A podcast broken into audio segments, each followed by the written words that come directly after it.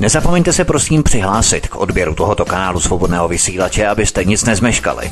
youtube.com lomeno c lomeno radio sv studio tapin radio.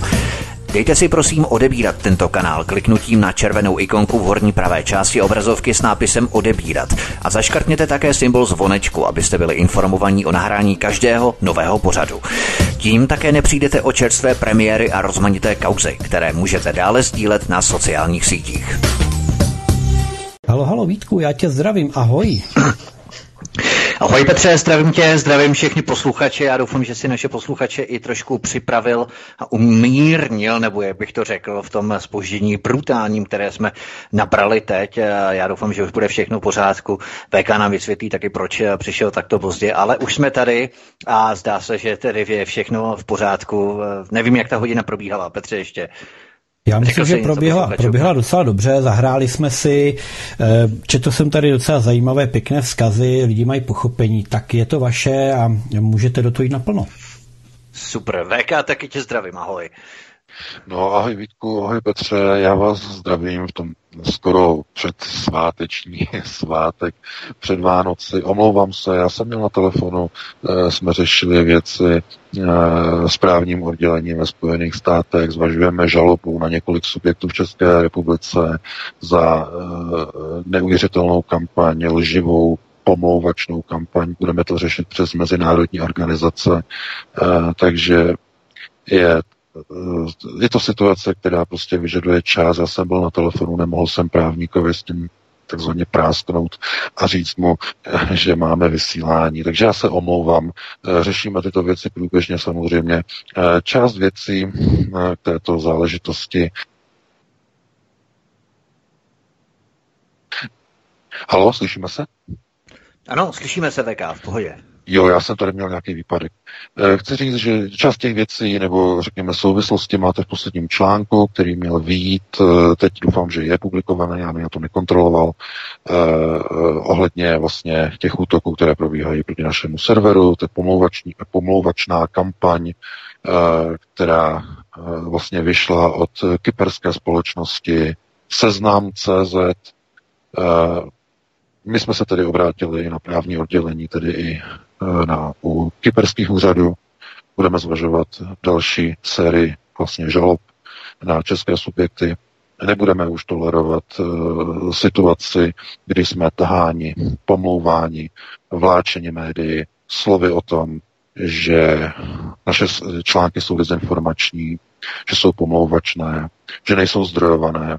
Tyto nehorázné lži už nebudeme zkrátka respektovat. Um, naše společnost je americkou společností, my využijeme všech právních prostředků, které dávají americké zákony, federální zákony, zákony státu New York. Budeme se bránit proti tímto nařčením. E, takže já se omlouvám, že jsme se takhle spozdili. Pustíme se do hlavních témat, takže předám slovo víc. Možná právě tímto tématem, nebo možná určitě tímto tématem začneme, protože to je velmi důležité. Piráti totiž vyrazili do boje proti Aeronetu a podali trestní oznámení za analytický a investigativní článek o masakru ve fakultní nemocnici Ostrava. Europo- europoslankyně Pirátů se specializací na boj s dezinformacemi se sama dopouští dezinformací a předsudečné nenávisti. Novinářskou investigaci nazývá podkopáváním státních institucí a zmínka o bývalých majitelích Vítkovických železáren a dolů na Ostravsku je prý nenávisti proti menšinám. Pirátským poslancům a europoslancům vadí i více jak 300 komentářů pod článkem, který prý neuvádí zdroje pro svá tvrzení. Eh, měli bychom se primárně zeptat, proč Piráti třeba nedávají trestní oznámení za šíření nenávisti na Pavla Novotného, který se nechal slyšet, že by měl bývalý policejní šéf Stanislav Novotný vyset. Eh, tak eh, možná, kdybychom se jich zeptali, tak by nám třeba odpověděli. Každopádně, VK, jak, jaké subjekty, kromě Pirátů a Třeznamu třeba to jsou, které začínají šířit jaksi pomluvačnou kampaň na server Aeronet? No tak já bych chtěl říct, že ten článek v podstatě jakoby odkryl nějaké souvislosti, takzvaně odkryl barvy eh, nepřátel. To znamená, byli nuceni vlastně odkrýt barvy, eh, své bojové barvy a takzvaně se odkopali. Eh, ten článek je v podstatě překroucen a je vysvětlován jako, že takzvaně očerňuje, pomlouvá nebo obvinuje židovskou obec, nebo ne obec, ale židovské obyvatelstvo, myšleno asi zřejmě obecně, nebo v České republice, nevím, jak je to myšleno, ale e, nic takového v tom článku není. Je tam pouze e, čtenářovi nabídnutá spojnice, aby se zamyslela nad tím, jaké jsou historické souvislosti v Ostravě. Ostrava, jakožto město průmyslové, je velice úzce spjato s bývalou Německou, dneska už to není Německá, Eh, tady, od, tady z Frankfurtu pochází rodina Rothschild, eh, Rothschild, tedy eh, rudý štít. A oni vlastně, nebo tehdejší vlastně jeden z členů tohoto rodu, nebo já říkám klanu, protože to je velmi roz, rozvětvený rodinný klan Rothschildů. Uh, oni mají šlechtický titul, který získali uh, historicky, uh, že spravovali peníze císařovi Maximiliánovi, to znamená, on jim udělal šlechtické tituly, přestože byli židé, Uh, tak jim udělal uh, císař, uh, šlechtický titul, jim udělal rodině Rothschild. To jenom jsou historické souvislosti. A e, ta souvislost je v tom, že právě Solomon Rothschild e, byl majitelem a zafinancoval, e, kromě mnoha jiných a dalších věcí, ještě v mocnářství rakousko-uherském, tehdy na Ostravsku, jak tedy e, hutě e, Vítkovické železárny, tak i samozřejmě doly. Doly, které potom později, mnoho, mnoho desítek let později, nebo dekád, eh, zprivatizoval Zdeněk Bakala, který eh, příbuzensky, a to je samozřejmě důležitá věc, je napojený na rodinu Rothschildu. To jsme přinesli právě ten investigativní článek, eh, původně tedy jakoby zdrojovaný od bývalého redaktora týdenní časopisu Týden. To je jeden z důležitých vlastně eh, faktorů, který ukazuje, že Ostrava je historicky zpětá eh, s největším židovským rodem na světě, nebo s nejmocnějším, tak to s nejmocnějším židovským rodem na světě, kterým je Rothschild.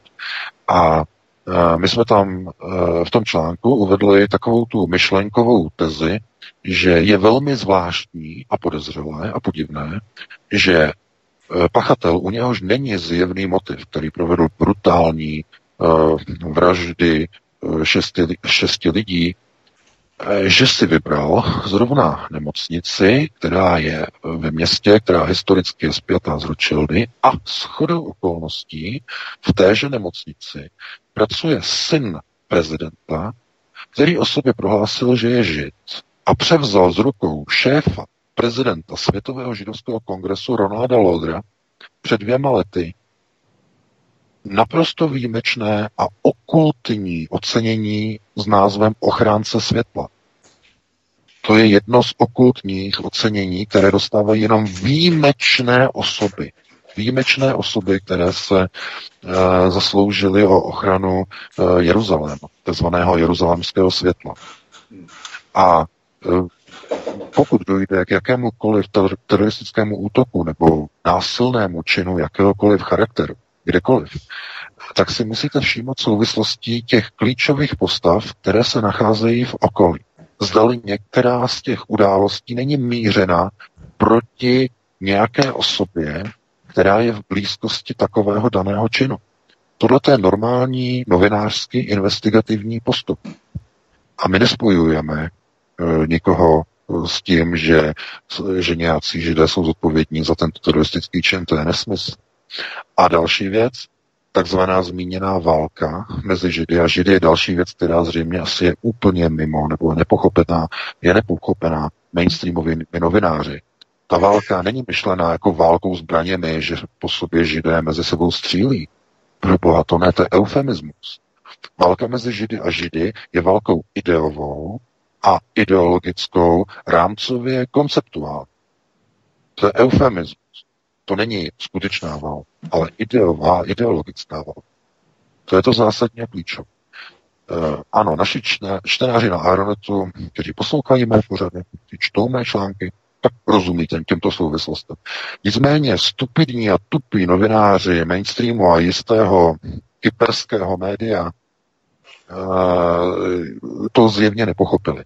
A nepochopili to ani Piráti, kteří to ovšem udělali účelově, že podali jakési trestní oznámení, zcela účelově, protože se chtěli zviditelnit na konferenci, respektive na mimořádném jednání poslanecké sněmovny o takzvaném vlivu cizích mocností. Možná jste sledovali, že poslanecká sněmovna měla velké povídání, měla velké jednání o takzvaném vlivu cizích mocností.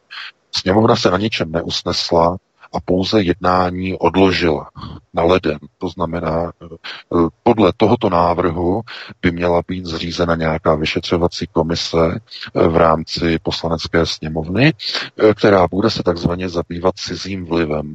To znamená, jestli ty takzvané dezinformační servery, jako je Aeronet, jako je Sputnik, parlamentní listy, Nová republika a tak dále, jestli náhodou nejsou ve vlivu, jakože samozřejmě, že určitě oni řeknou, že oni jsou na 100%, oni prostě berou peníze z Kremlu, to mají obrovské uh, napojení na Vladimira Putina a tak dále, oni si vymyslí úplně cokoliv. Ale o co jde? Že zjevně Piráti chtěli takzvaně si přihřát polivčičku a říct, vidíte, my tady děláme naší práci pro evropskou, a my bojujeme proti dezinformacím a my jsme tam našli na tom Aeronetu tady ten článek a oni tam píšou o nějaké válce mezi Židy a Židy, jakože se mezi sebou asi zřejmě střílí a tak dále. To znamená, naprosto to nepochopili. E, tupost, jednoznačně, samozřejmě tupost. Protože tupí lidé eh, dělají tupá rozhodnutí a tupé kroky. Takže to je naprosto zjevné. Každopádně tyhle ty pomluvy e, jsou už opravdu za hranou. Teď nemluvíme o, řekněme, o Rothschildech, o jejich propojení, ani nemluvíme o dalších souvislostech, ale mluvíme především o tom, eh, co zaznělo v tom článku na onom kyperském médiu. Eh, zaznělo tam, že eh, naše zdroje, tedy že naše články, že jsou nezdrojované. Jak si pro boha ten pan redaktor může dovolit vypustit takovou nehoráznou drzost a lež? Má tam 15 odkazů v závorkách pod čísly. Ano, on napíše takovouhle nehoráznou lež. Takže to už jako mě tedy přešla veškerá trpělivost, obrátil jsem se na právní oddělení a e, budeme toto řešit už po právní stránce, přímo na společnost Seznam, přímo přes Kyperskou republiku, e, e, protože toto už ne, toto už nebudeme akceptovat. A co se týče e, následné reakce ještě ze včera, se vlastně tady k tomu výkonu připojila, připojila Federace židovských obcí České republiky, eh, kde se jakoby připojili k tomu narrativu, že jako čekají nebo očekávají, že ten článek bude jako nějak jako posouzen z hlediska zákonu. To je něco, jako s čím já zase nemám problém. Eh, protože v tom článku není nic, eh, co by bylo protizákonného, minimálně ne v rozporu eh, s těmi zákony, jimiž se vlastně řídí náš server a provozovatel našeho serveru, kterým je americká společnost se sídlem ve státě New York. Takže jsem to konzultoval jsem vlastně poslal anglický překlad eh, právníkovi, který řekl, že to je perfectly OK. Eh, řekl, že tam není nic, prostě co by bylo v rozporu s americkými zákony. Eh, jsme přikryti prvním dodatkem americké ústavy, takže jestli nás někdo chce ve státě New York zažalovat, může, jak, jak já říkám, prosím pěkně, eh, pokud je zájem, můžete se do toho vrhnout, můžete začít bojovat proti americkému prvnímu dodatku, pokud chcete, není problém. Rádi tam pošleme naše právní zástupce. To je již dohodnuté. Samozřejmě, že by to, nás to jako se stálo nějaké peníze a tak dále a tak dále, to bychom se když tak museli potom obrátit na naše uh, čtenáře s, s nějakou žádostí o pomoc finanční, protože to by stálo daleko větší peníze, než jenom provozní rozpočet, který máme na měsíc.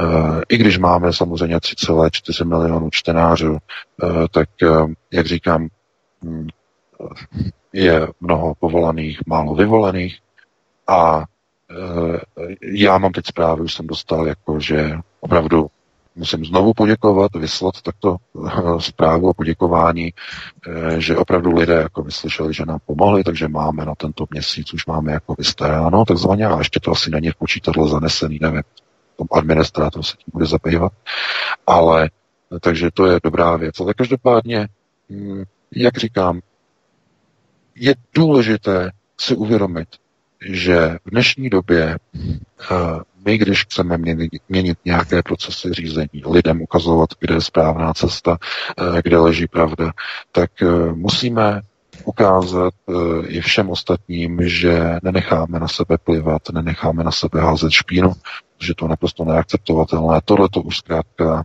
je jakoby nějaký fackovací panák nebo nějaký pytel, který si někdo prostě vyrobil, vytvořil a redaktoři mainstreamových médií si myslí, že můžou na nás plivat, že můžou pomlouvat americkou společnost, že nás můžou takzvaně vláčet a pomlouvat a dehonestovat. Tohle to skončilo. Takže mm, já samozřejmě teď eh, nevím, jak to půjde rychle, protože to zase není hned, ale každopádně bych chtěl poděkovat za podporu, kterou dostáváme. Lidé nás podporují, vyjadřují nám podporu. A zase bych si jenom říknul toho, třeba v tom článku e, na onom kyperském serveru je uvedeno, že jsme server dezinformační, který už má přes milion čtenářů, e, milion lidí, že nás za měsíc navštíví. To zase je další lež, to není zkrátka pravda. Oni nám schválně snižují návštěvnost, my nemáme milion a něco návštěvníků. My máme 3,3, 3,4 milionu měsíčně lidí, má unikát. To znamená, eh, že i kdyby někteří lidé měli třeba jen dvě IP adresy a tak dále, mají dvě zařízení a i počítač mobil, tak je to pořád prostě číslo, které je daleko vyšší než nějaký prostě jeden milion lidí. A oni to dělají schválně, samozřejmě. Oni se bojí, jaký dosah má Aeronet. Oni to vědí, dámy a pánové. Vidí to ze všech svodek, ze všech informací, vidí, vidí ty odkazy, vidí ten vliv, který vlastně získáváme za nebo máme za posledních pět let a uvědomují si, že představujeme hrozbu pro jejich mediální narrativ a i pro jejich politické procesy. To znamená, oni se odhodlali, že na nás začnou plivat, špinit nás, piráti, protože jsou velice naivní a politicky neskušení, tak se k tomu připojili udělali velkou chybu samozřejmě. Protože by museli argumentovat a v rámci argumentační roviny nemůžou ten článek nějak rozporovat. Nejsou tam žádné pomluvy, nejsou tam žádná obvinění, nejsou tam žádné výmysly, žádné lži, jsou tam pouze fakta, 15 zdrojových odkazů a především názory a subjektivní hodnocení a posouzení, které není v rozporu ani s americkými zákony, ani s českými zákony, kde svoboda projevu je garantována přímo v České ústavě. To znamená v rámci ústavy. A jestliže v České ústavě je uvedeno, že cenzura je zakázána, svoboda projevu je zaručena, měli by se tím především řídit piráti, kteří svým voličům nakukali, že půjdou bránit takzvaná občanská práva, když kandidovali do poslanecké sněmovny. Takže z tohoto pohledu si můžete sami vytvořit nějaký svůj vlastní obraz. Vidíte, že jsme pod velkým útokem a každopádně jsme rádi za vaši podporu. Já bych to tady takto uzavřel, předal bych ti slovo Vítku a pustili bychom se do dalšího tématu.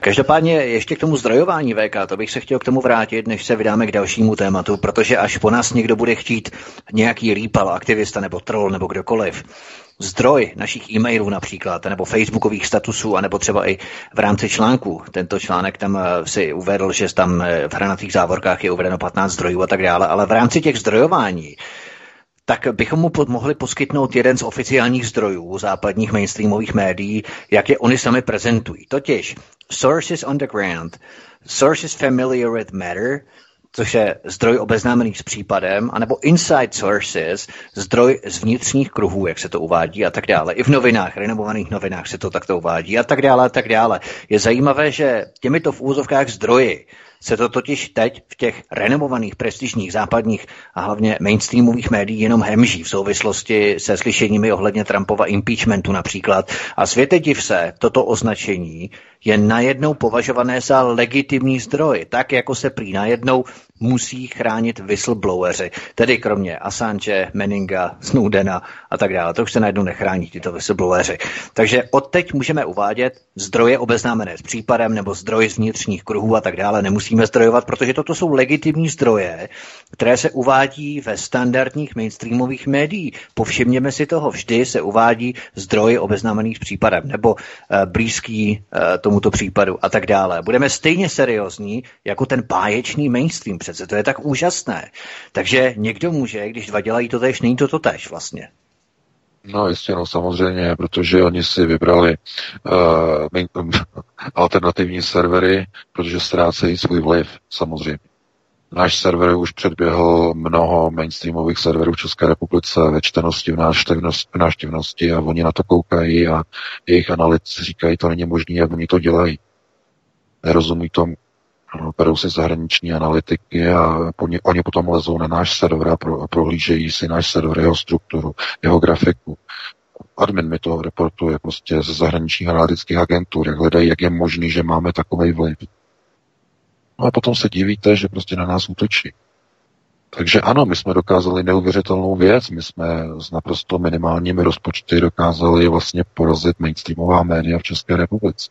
Ovlivňujeme, procesy, názory, myšlení lidí. Lidi dokážeme pohnout k tomu, aby zvolili některé kandidáty eh, a aby je z osmého místa kandidátky posunuli na první místo. Tak ano, pomůžeme to ten vliv, oni, oni se toho samozřejmě všímají, vidí ten vliv a bojí se. To je logické. A to je všechno jenom díky lidem. Díky lidem, kteří, kterým není lhostejný uh, život, který se kolem nich odvíjí. To znamená uh, lidé, kteří chodí, kteří čtou, kteří podporují alternativu, uh, kterým není jedno, že přicházejí informace z mainstreamových médií, které jsou na objednávku, kterým nelze vůbec věřit, ani nos mezi očima. Tohle je to hlavně zásadní, kdy oni vidí, že obyčejní lidé najednou chodí pro informace někam úplně jinam. To znamená na alternativní servery, na alternativní rádia a na takzvané sociální sítě. To jim velice vadí a hledají prostředky, jak tyto zdroje informační, jak je takzvaně umlčet, anebo když nemůžou umlčet, aspoň pošpinit, eh, diskreditace, dehonestace, všechny tady ty procesy takzvaného odporového gradientu. Oni ji vlastně používají, mají ke svému používání. E, takže já se na to dívám jako z tohoto pohledu, že oni nemusí zdrojovat, protože oni jsou ti takzvaně deklarovaní důvěryhodní, a jiní zdrojovat e, mohou od zhora dolů, zleva doprava a stejně budou označeni za dezinformační, kteří nezdrojují. Přesně tak. Přesně tak. Takže podívej... Oni jsou ty certifikované autority, takzvané. Ano, ano. Podívejte se, podívejte se na ten článek na kyperském serveru. Pokud nevíte, co tím myslím, tak je to seznam zprávy samozřejmě, to je kyperská společnost. E, takže e, podívejte se, jak píše kyperská společnost a udělejte si sami z toho obrázek. To znamená, jestli takhle Eh, je podle nich v pořádku, že pracují mainstreamoví novináři, tak to rozhodně v pořádku není. Šíření lží a pomluv už nebude tolerováno. Tohle to už je prostě naprosto přes čáru, zcela jednoznačně. A ještě jednu bych, věc bych chtěl říct si vlastně de facto k tomu poslednímu článku, eh, který doufám teda, že je publikovaný na Aeronetu, já nevím, jestli vyjel nebo nevyjel. Je tam, je tam, je tam. Je tam, je, dobře, dobře. Takže právě o té Federaci židovských obcí. Já jsem tam vyzval v tom článku Federace židovských obcí, aby zlepšila. A byl bych rád, kdyby k tomu došlo. Eh, kdyby zlepšila obraz, eh, eh, řekněme, takzvaného židovského obyvatelstva nebo obecně židů České republice, a nejenom České republice, ale aby vyslala signál, že mírový proces na Blízkém, vých, výho, na Blízkém východě je především v zájmu židů. To by mělo to by měl být ten hlavní vzkaz všech židů, eh, kteří nechtějí války. Jsou to ti, kteří eh, odmítají uzurpování si cizího území, kteří odmítají nelegální anexe cizích území, kteří odmítají anexy kolanských výšin, kteří odmítají anexe palestinských území, kteří odmítají politiku apartheidu, který razí současná izraelská vláda Benjamina Netanyahua korupčníka, obviněného z korupce generálním prokurátorem před uh, třemi týdny. Takže tento signál, kdyby vyšel od uh, Federace židovských obcí České republiky, by byl přijat velice pozitivně a vrhl by velice pozitivní světlo na židovskou obec, že je to skutečně, eh, že zastupuje, eh, řekněme, celou svoji obec tím způsobem, která vysílá to pozitivní světlo. Když tedy ochránce světla, tak aby to světlo bylo jasné, aby vysílalo dobrý přátelský vzkaz. Aby to nebyla lucerna světlonoše, studeného světla, které vede národy k jámě, která v té tmě není vidět. To znamená, to už mluvím teď o té takzvané okultní rovině. Oni jistě budou vědět, kam mířím, kam narážím. Takže tohleto, pokud uvidíme od federace, tak to je velice, bude to velice pozitivní signál. Já se obávám, že se toho nedočkáme. Možná se míli. Ale není přece možné, aby židovský stát Izrael za souhlasu obrovské světové velmoci číslo jedna Spojených států, aby deklaroval a e, schvaloval, oficiálně ukotvoval anexe cizích území, jako byla anexe Golan v březnu, letos v březnu na jaře, kdy americký prezident Donald Trump při návštěvě Benjamina Netanyahu v Bílém domě uznal jménem americké vlády Golanské výšiny jako integrální součást Izraele. Tím došlo k uznání jednostrané a e, jenom soukromé, osobní anexi Golán, která už byla de facto v izraelském knesetu, myslím, ukotvena někdy v 80. letech, počátkem, už tam někde Izrael si řekl, že Golany jsou součástí, ale žádná země do té doby Golany neuznala. Ani americká administrativa odmítala, odmítala Golany uznat. Teprve až Donald Trump uznal anexi Golanských výšin. To je tragédie. Samozřejmě. Protože tím jsou pošlapána práva jednotlivých národů, je obnoven Mnichovský protokol, protokol z roku 38 je tím obnoven, protože najednou mezinárodní společenství dává právo dvěma zemím, aby se dohodli mezi sebou, Izrael a Spojené státy, že anektují a odtrhnou území od třetí země, od Sýrie.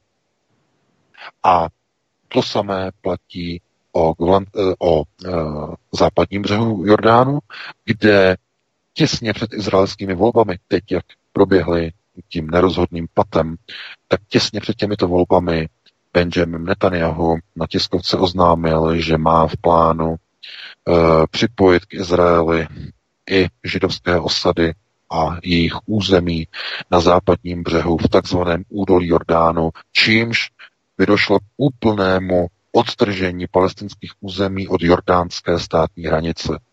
To znamená, palestinci by se ocitli v naprostém a totálním obklíčení ze všech stran Izraelem na západním břehu. Je tam ta mapa, kterou vidíte v článku, jak by vypadalo to maličké, okleštěné palestinské území. Jak si někdo může dovolit obvinit náš server z šíření nějakých nějaké nenávisti, že něco proti židům. My, my něco snad šíříme, my o tom pouze přinášíme zprávy a informujeme. Pouze informujeme o tom, co se děje ve světě. Na procesy, které by měli všichni židé, skuteční a praví židé, ne ti, kteří si hrají na židy, kteří se vzhlédli v židovství, kteří takzvaně ochraňují židy, ale sami židi nejsou, kteří nerozumí tomu, že židé, skuteční židé, Eh, budou vždycky těmi prvními, kteří budou čelit procesům, které budou následně postihovat ostatní národy. Vždycky židé, skuteční židé budou první, kteří budou čelit holokaustu, kteří budou čelit vyhání, kteří budou čelit všem těmto procesům. A hned po nich přijdou jiné národy. Národy takzvaných gojů, hned po nich přijdou křesťanské národy.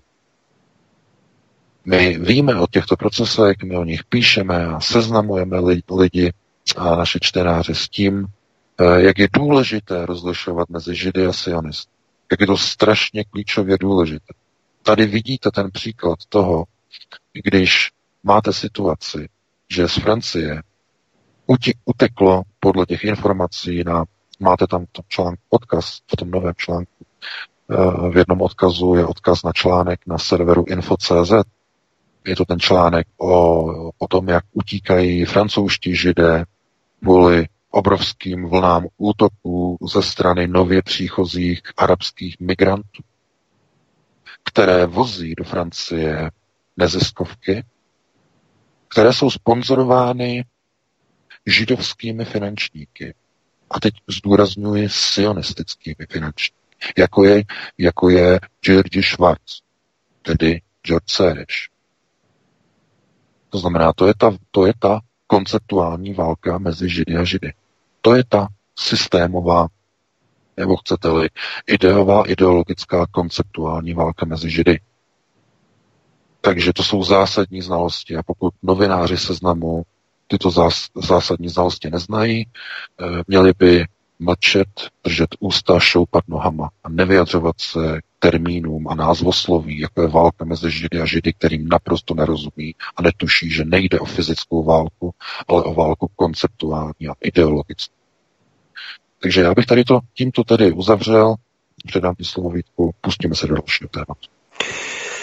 Češi, Evropská unie, ale dokonce už i američané začínají otevřeně glorifikovat německou nacistickou třetí říši.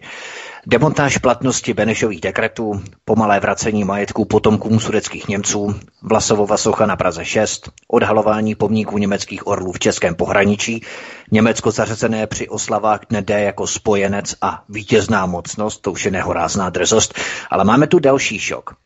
Americké ministerstvo obrany umístilo na své facebookové stránky k výročí zahájení bitvy v Ardenách 16. prosince 1944 fotografii SS Obersturmbannführera Joachima Papera, který byl členem divize Leibstandarte SS Adolf Hitler.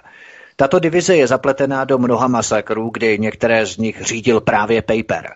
Připomeňme si například masakr v Malmédách, kde bylo pod Paperovým velením postřelených 84 amerických zajatců. Onen příspěvek měla být podsta americkým vojákům, ovšem více to připomíná poctu vojákům SS. Tento masakr byl tak tragický, že po něm byl vydaný rozkaz, aby se příslušníci SS na místě stříleli. Dnes, dnes si americký, americké ministerstvo obrany dává fotografii válečného zločince na svou stránku. Toto není nic jiného než důkaz o tom, jak západní svět začíná obracet v pohledu na druhou světovou válku. Před několika měsíci bylo při oslavách výročí dne, dne, dne D Německo zařazeno mezi spojence a vítězné mocnosti a dnes americké ministerstvo vloží na své stránky důstojníka SS, když připomíná bitvu v Ardenách a odvahu amerických vojáků. Stáváme se svědky rehabilitace Wehrmachtu a začínající podpory nebo řekněme obnovy kultu nacistické třetí říše, i když vlastně ono je to tak trošku v přímém kontrastu s německém organizovaným nasunováním milionů krimigrantů do Evropy, kdy Německo naopak podle rasových zákonů akceptovalo jedinou árijskou rasu tehdy, tak jak to jde dohromady VK, Německo jako organizátor migrace a Německo jako ten, který se snaží prolamovat Benešovy dekrety a oprašovat historii Wehrmachtu a vojáků SS v podstatě. Není to v přímém rozporu? Ne, není to vůbec rozporu, je to součást onoho konceptuálního plánu na islamizaci celé Evropy, která povede k vnitřním rozporům, povede k chaosu a povede k občanským válkám mezi jednotlivými skupinami etnik a národností. Eh, všude vidíte ty rozpory, eh, kde řekněme, místní obyvatelstvo se s velkou nelibostí dívá na arabskou migraci. A ta arabská migrace probíhá za souhlasem evropských politiků, kteří přijímají zákony na ochranu těchto migrantů a podporují peníze eh, těmto neziskovkám. To nejsou jenom peníze strukturálně koncipované z Rothschildových fondů, Rothschildových bank a potom následně tedy ze zdrojů George Sereše, ale to jsou i fondy Evropské unie, to znamená i onoho globalistického projektu, který chce nasunovat více a více do Evropy nepatřících kultur, nepatřících etnik, které zkrátka nejsou připraveny sdílet ty takzvané, a teď to dám zase do těch uvozovek, do těch, ty takzvané evropské hodnoty. Evropské hodnoty svobod, křesťanství, tradiční rodiny. Na tady to nejsou uh, tyto nové příchozí etnické skupiny vůbec připraveny. Neakceptují svobody žen. Vůbec neakceptují. Utlačují ženy na jejich právy. Uh, to je naprosto zjevné, to všichni vědí. A přesto je zjevně usilováno o to, aby tato migrace probíhala co nejrychleji a aby takzvaně místní obyvatelstvo bylo hmm, subliminováno a později úplně asimilováno a rozpuštěno v této, řekněme, multikulturní migraci. No to je součást procesu, který byl popsán už ve 20. letech v jisté knize. Ta kniha se jmenuje Pan Evropa, nebo Pan Europa, a napsal ji jistý Richard von Coudenhove Kalergi. Je to takzvaný Kalergiho princip národu. A tohle to právě probíhá v celé Evropě. A přímo v té knize je uvedeno, že jakmile dojde ke smíchání všech těchto národů do jedné společné multikulturní rasy, již nebudou nikde žádné války. A proč? Z jakého důvodu? No, Protože jestliže se všichni spojí, to je ta myšlenka Kalergyho pan Evropy. Jestliže všechny národy se spojí etnicky, kulturně, sociálně, politicky, ekonomicky i, e, řekněme, o ním způsobem ideologicky, to je taky důležité, tak dojde k tomu, že nebude už důvod, aby mezi sebou některé oddělené hranicemi ohraničené země vedly války. To znamená, je to do značné míry taková forma utopie. Utopické představy. Ona Evropa. Kalergie. Jenže tam je ještě jeden takový moment. Velice zásadní. Velice klíčový.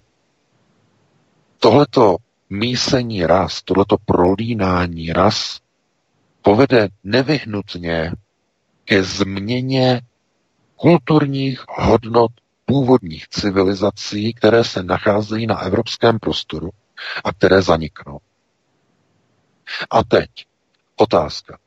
Jestli ta cena za zánik vyváží to pozitivum, předkládané pozitivum, že už nebudou války, když budou všechny rasy takzvaně v rámci pan Evropy společně sloučené do jednoho obrovského celku. Dámy a pánové, Nejde vůbec o smísení těch ras, těchto národů, těchto etnik. O to vůbec nejde.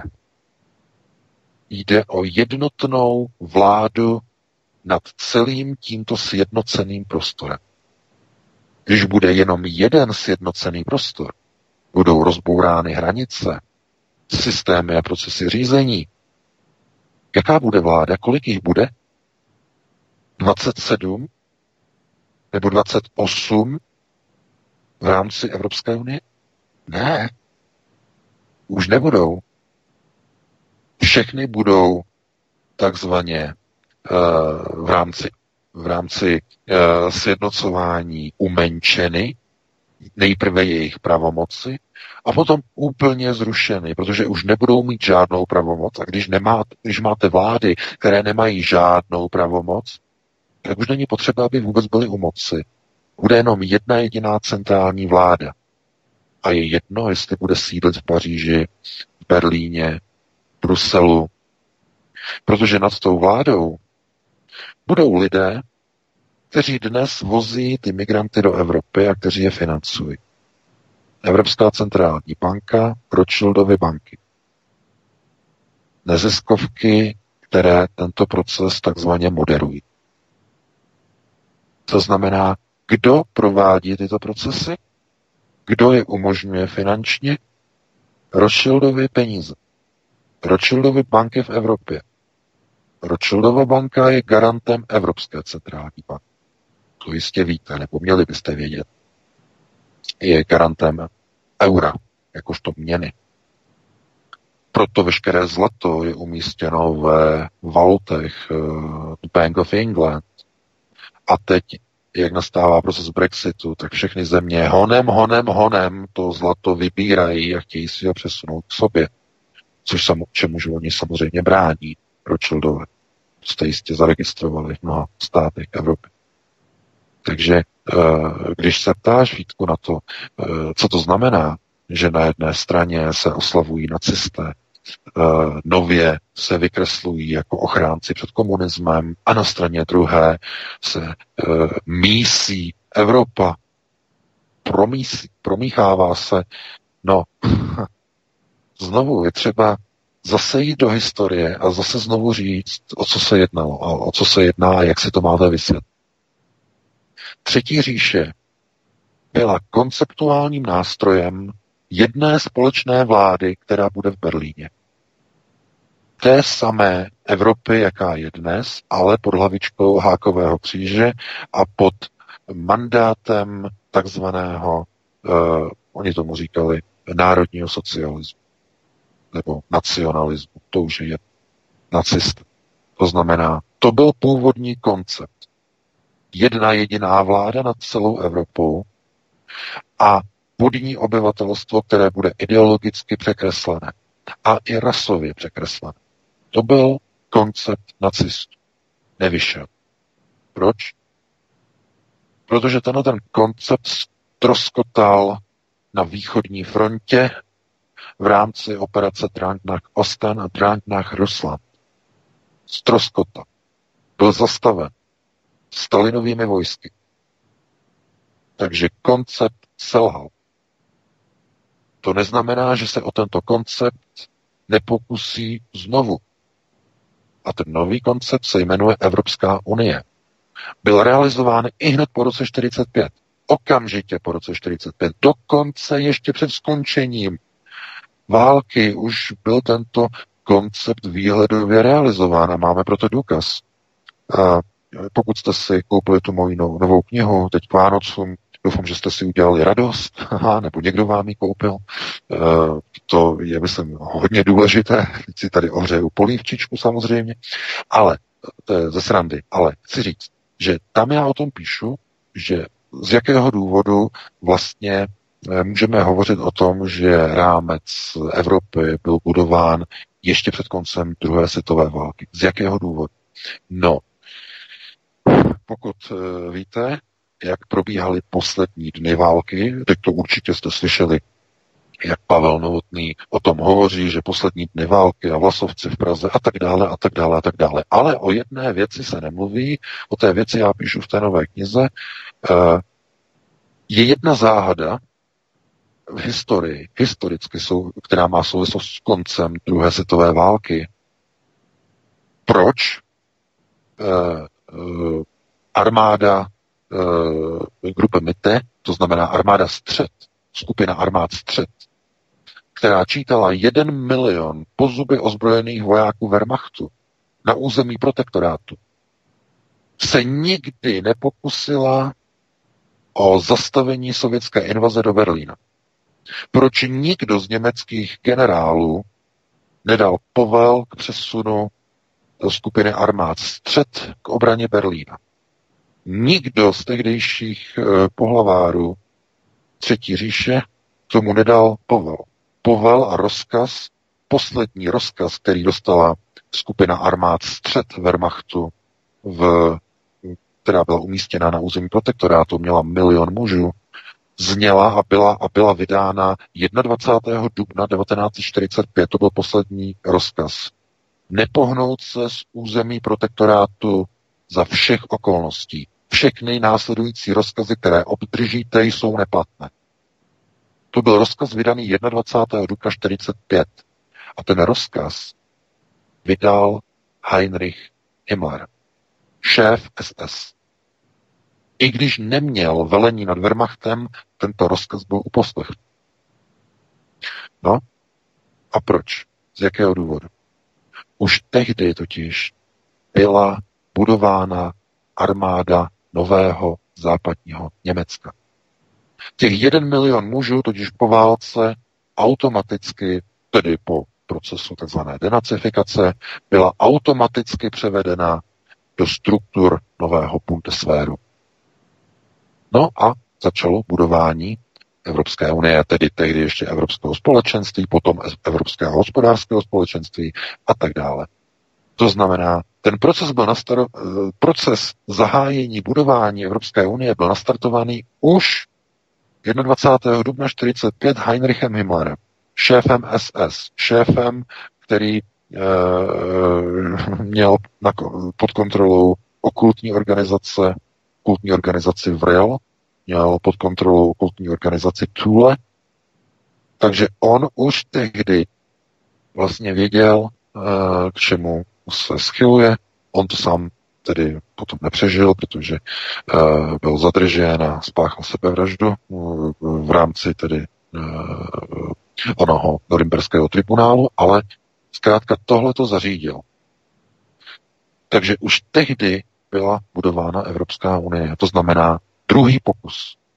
Druhý pokus o vytvoření jednotné Evropy znovu s jednotnou vládou centrální, která bude znovu řídit svoji říši ale už bude mít jiné barvy, uh, jiná hesla, jiné písničky, jiné mundury a uh, bude vyznávat jiné teze, jiné hodnoty.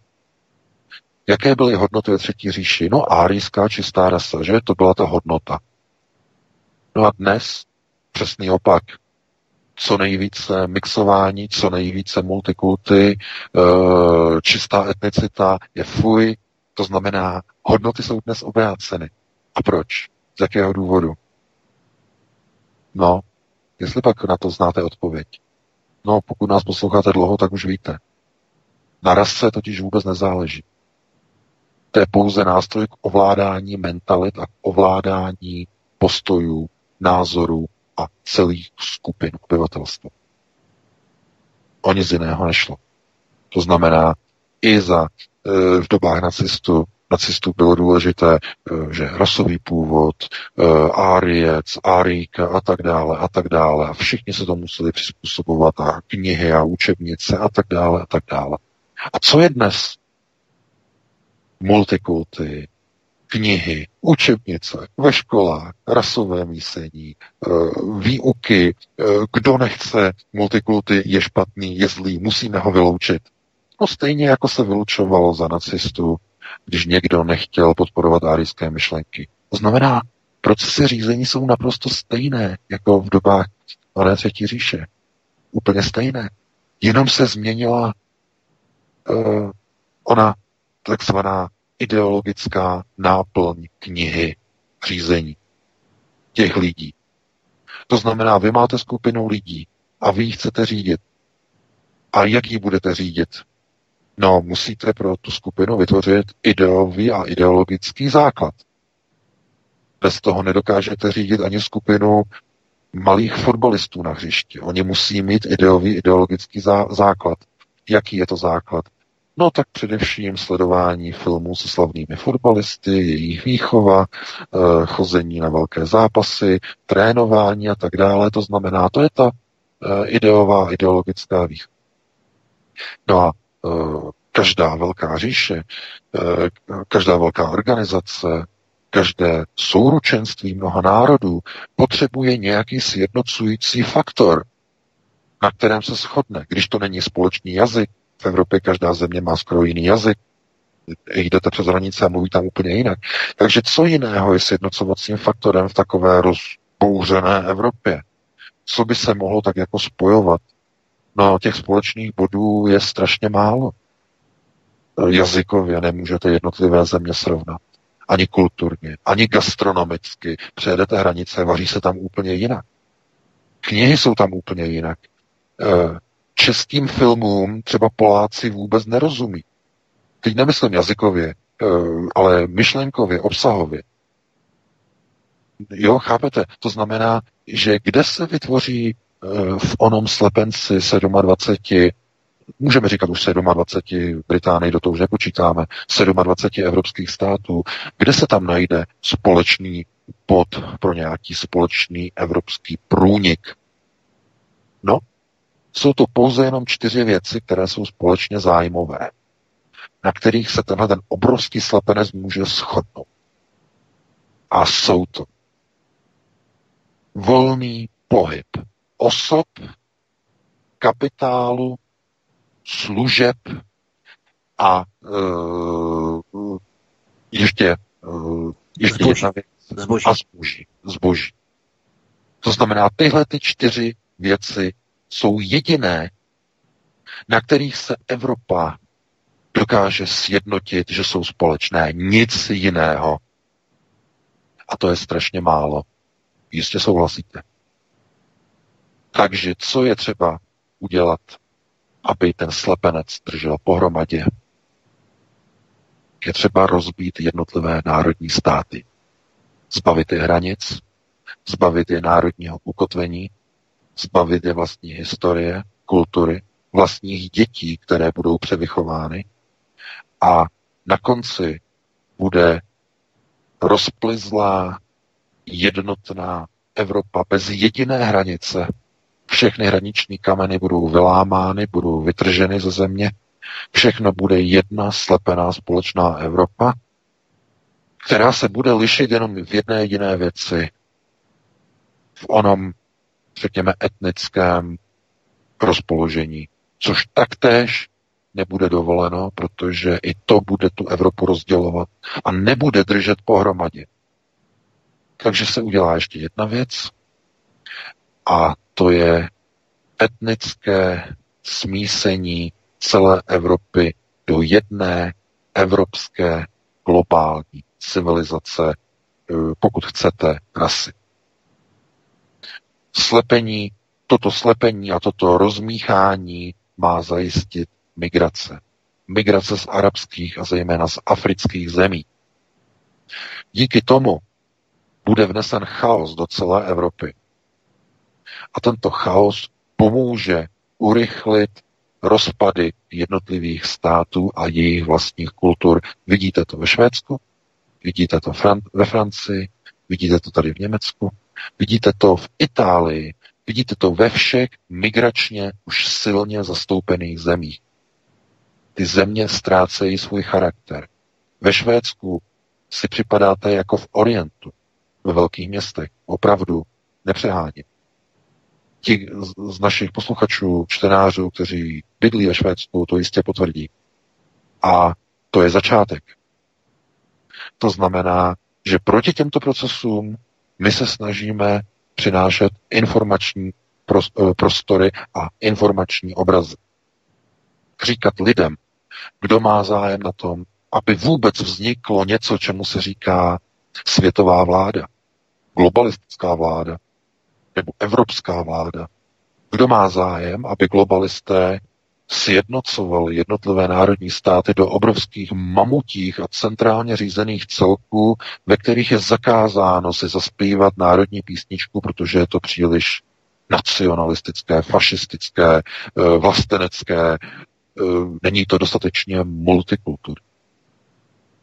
V takové společnosti nechceme žít. V takové společnosti nechceme vychovávat naše děti. E, proto máme právo psát o těchto událostech, o těchto souvislostech, upozorňovat na tyto procesy a mm, já doufám, že se nám to daří, do značné míry se nám to daří a pokud lidé to vnímají tím způsobem, že už stejný názor začínají přebírat i daleko větší skupiny lidí, no tak to představuje určitou hrozbu pro architekty této globalizace. A proto je jasné, že některé servery vadí velmi silně, protože to překračuje už určitou mez, která pro ně z jejich pohledu už není bezpečná. Pro tyto architekty této, řekněme, evropské a světové globalizace, za kterou v tom pozadí finančně stojí právě světový sionismus. Právě oni. Je to objektivní konstatování. Objektivní z toho důvodu, že jsou proto důkazy, jsou veřejně dostupné, je veřejně dostupné, které neziskovky vozí migranty do Evropy, z jakých fondů na jejich webových stránkách si najděte, kdo je financuje, Sorosovy fondy, Konrad Adenauer Stiftu. Eh, všechno peníze, které jsou napojeny na takzvaný eh, dům Rothschild, co znamená na bankovní skupiny Rothschildovy banky. Tohle to jsou věci naprosto zjevné a objektivní a z tohoto důvodu my říkáme, že globalizace, světová globalizace je sionistickým procesem řízení. To znamená, že tohle to všichni samozřejmě už víte, kdo nás posloucháte další dobu, to jenom opakuji pořád dokola, ale jak vidíte, je to málo, nestačí to. Protože stále je spousta redaktorů na různých kyperských serverech, kteří neznají tyhle souvislosti. Nevědí oni. Oni nás nečtou, oni nás jenom pomlouvají a plivají na nás. Jak říkám, tady už opravdu chybí jenom ten výkřik Grety Thunberg. How dare you? Jak se opovažujete nás obvinovat z něčeho? to je právě ta souvislost eh, toho, jakým způsobem někomu opravdu vadí, když přinášíme tyto informace a chtějí někoho umlčovat, někoho očerňovat a tak dále. Díky podpoře, vaší podpoře, vás, kteří nás posloucháte, kteří nás šíříte, eh, jak naše články, tak naše pořady, tak jenom díky vám fungujeme a patří vám za to opravdu velký dík. Takže já bych tady to ukončil, předal bych ti slovo, upustíme se do dalšího. Ano, já se také připojuju, my se také připojíme za svobodný vysílač. Děkujeme vám opravdu za vaši podporu, kterou nám celoročně věnujete. My doufáme, že nám zachováte vaši přízeň. I v roce dalším chystáme pro vás mnoho dalších pořadů a budeme samozřejmě všechno bedlivě sledovat, ale posledních několik minut se budeme věnovat ještě dalšímu tématu a to, že Střelci v černých taktických uniformách, neprůstřelných vestách a v přilbách zaútočili v Moskvě na sídlo tajné služby FSB. Všichni tři už prý byli zlikvidovaní. Tajná služba spustila v centru Moskvy protokol pevnost, eh, pardon, eh, pro, ano, protokol pevnost. Důležité opěrné body vlády v centru Moskvy a budovy jsou zamčené a nikdo nemůže dovnitř ani ven. Stanice metra v centru Moskvy v okolí Lubílanky jsou uzavřené. Útočníci ale na uniklých záběrech vypadají jako taktické komando, které ovšem vede přestřelku s, jiný, s jinou skupinou osob.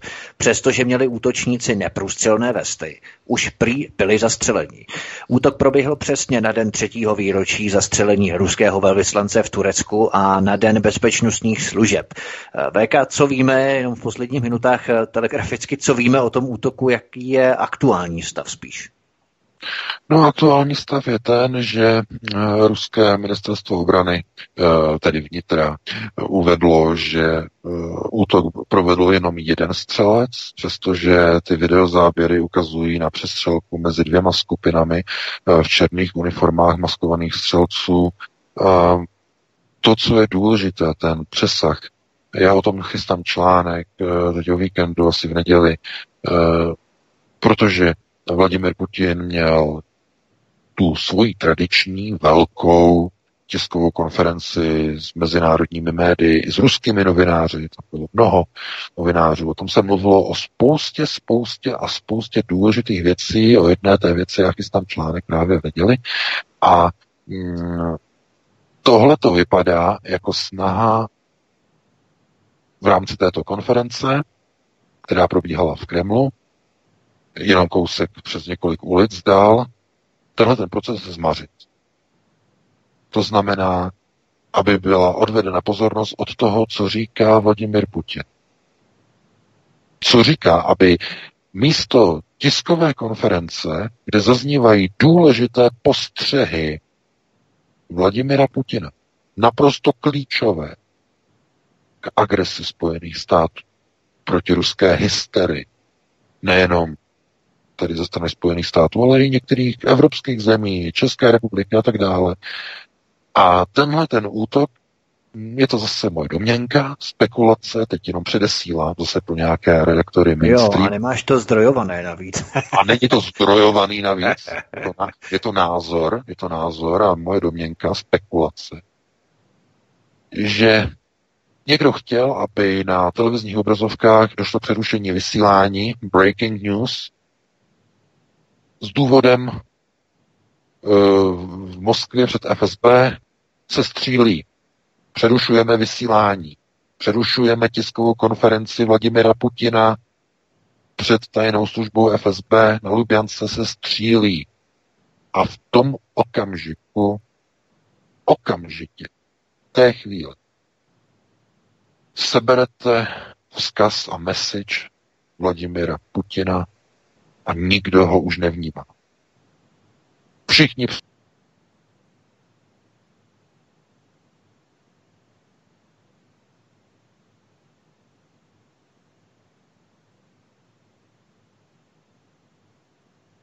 Vladimir Putin je rázem vykouřeno z hlavy, je zapomenut. Hlavním tématem je střelba před Luběm. A teď. Kdo měl na tom zájem? No, to znovu, zase není to zdrojované, zase spekulace.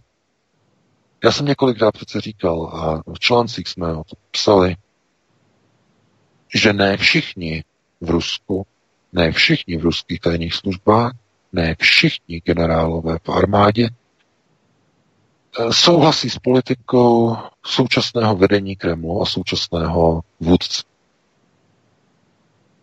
Je tam mnoho sil, které chtějí takzvaně některé jeho vzkazy zahladit, aby nebyly vyslyšeny, odvést pozornost, zkazit ono vyslání vzkazu, to znamená předání informací novinářů, chtějí to vzkazit, chtějí to zrujnovat. Takzvaně. Je to stejné asi, jako když svoláte tiskovou konferenci, řeknete novinářům, e, o čem to tam bude, bylo nějaké zasedání, oni tam přijdou a najednou za okny na druhé straně dojde k obrovské mohutné explozi, e, k výbuchu který okamžitě je považovaný za teroristický. A v tom okamžiku o tu vaši tiskovku už nikdo ani neopře kolo. V tom okamžiku všichni novináři vyletí a řeší jenom explozi a výbuch. Váš vzkaz na tiskovce nikoho nezajímá, protože všichni budou venku. A proto, když se díváme na ty záběry, které nedávají smysl, tam máte to video v našem článku, Eh, to nedává smysl. Pokud by někdo chtěl zaútočit na FSB, tak tam vlítne do toho sídla tím, že tam přijede, autem vyskočí a jde střílet dovnitř. Nespustí se přestřelka na ulici, kde jsou kamery a kde to hned každý uvidí a natočí. Bude to probíhat vevnitř, kde to není vidět. Chápete? Ne. Bylo sehráno obrovské divadlo na ulici. Všichni viděli úplně všichni. Televize hlavně a zejména. Eh, a já, když jsem se potom v záznamu podíval na tu dlouhou českou konferenci, co tam zaznělo, tak mi to docvaklo a došlo. Zazněly tam moc důležité věci, moc klíčové, výbušné a explozivní, o kterých já teda potom napíšu, to mám připravený, video v neděli. A z tohoto důvodu toto mělo být zmařeno. Takže co to je? No, byli jsme svědky procesu řízení na šesté prioritě. Na válečné prioritě. Když chcete odvádět pozornost a řídit procesy řízení, odvést pozornost, spustíte ozbrojený útok. Přestřelku mezi sebou. A teď můžeme říkat, jestli to bylo fingované, jestli to, nebo jestli to bylo skutečné. Jestli jedna část složek dostala informaci, že má provést tady ten útok, má zautočit a druhá má bránit. To se nedozvíme samozřejmě. To už jsou zase čestě čiré spekulace. Každopádně, když se podíváte na ty záběry, nedávají smysl. Pokud by někdo skutečně chtěl zautočit, tak tam přijde v tichosti do sídla FSB a v tichosti tam začne konat. A nebo velmi hlučně naopak, samozřejmě začne střílet uvnitř, ale nespustí přestřelku a estrádu uprostřed uh, velké obchodní třídy, která tam je, zkrátka nedává to smysl. Takže takhle by, to je takový můj názor, jak říkám, je to moje domněnka, nemusíte s tím souhlasit, uh, ale můžete se nad tím zamyslet. To vám nikdo zakázat nesmí. Ani novináři z kyperského serveru, ani různí zástupci z různých federací, na to máte právo. A právo, které máte ukotvené v České ústavě, si nesmíte nechat vzít. To je apel si ne, nesmíte dovolit, aby vám nějací piráti uzurpovali právo na svobodu vyjadřování, která je ukotvená v ústavě. Vy máte právo vyjádřit svůj názor. Máte právo ukázat na souvislosti v Ostravě, máte právo ukázat na věci, které se vám nelíbí a máte právo argumentovat. A máte právo uveřejňovat odkazy. A máte právo publikovat svůj názor, přestože se někomu nemusí líbit a může být dokonce skandální. Máte na to plný, plné právo. Pokud tohleto si necháte vzít, tak za těch 30 let se z demokratury nebo z demokracie a té postupné demokratury stane diktatura. Nebudete moci brzy už nic, vůbec nic, protože vám to nedovolí buď tahle politická strana, buď Piráti vám to nedovolí, anebo vám to nedovolí, nedovolí nějaká federace, nebo nějaká organizace, nebo nějaká neziskovka, nebo nějaký jiný samozvaný pán, který si někde řekne v nějaké redakci kyperského deníku, my budeme tím, kdo je seriózní a tam ti, které si vybereme, na ně budeme moci beztrestně plivat. Já na to říkám ne. Tohle to skončilo. Takže takhle bych to ukončil. Předám slovo Víku, máme 21.01. No, dáme si krátkou přestávku, pět minut, já musím, protože já jsem přiletěl, jak říkám, řešil jsem právníka tohleto, eh, takže eh, aspoň pět minut, jo, si dám Tak jasně, VK, ještě předtím, než odejdeš, tak se tě zeptám a rovnou toho využiju toho prostoru, kdy tady máme i naše posluchači, aby o tom také věděli. Eh, mám tady před sebou kalendář. Příští pátek samozřejmě vysílat nebudeme v našem pořadu, ale 3. ledna nebo až 10. ledna. To jsou ty další pátky. Toho Můžeme toho třetího, jo, protože to bude zase jiné koncipovaný letos, takže toho třetího už bychom mohli zase jako... Takže to už bude v pohodě, to už máš. Toho, tře, toho třetího, jo, takže... Super, tak fajn. bude, bude, tam, bude, tam, bude tam volno jeden, jeden týden, takže příští pátek se neuslyšíme, jo? Tak, takže tohle je poslední pořád v tomto roce 2019 a budeme tedy vysílat, jak jsme měli možnost teď slyšet, 3.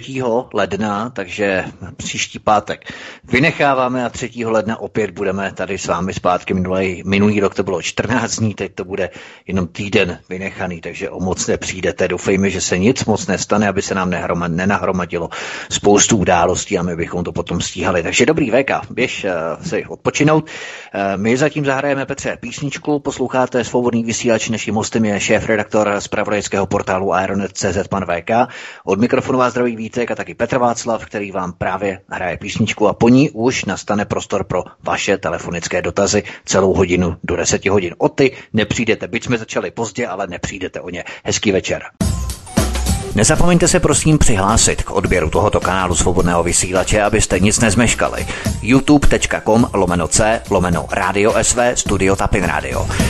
Dejte si prosím odebírat tento kanál kliknutím na červenou ikonku v horní pravé části obrazovky s nápisem odebírat a zaškrtněte také symbol zvonečku, abyste byli informovaní o nahrání každého nového pořadu. Tím také nepřijdete o čerstvé premiéry a rozmanité kauzy, které můžete dále sdílet na sociálních sítích jsme dohráli. Vítku, jak pak jste na to? Už jste připraveni? Já tady jsem, ale na mě to nezáleží, tak spíš VK, jestli je tady. Mm-hmm. Tak už máme tak. totiž volajícího na drátě. Halo, halo, jsem tady, no už. A, jo, skvělý, skvělý. Tak mohu vzít prvního volajícího? Určitě.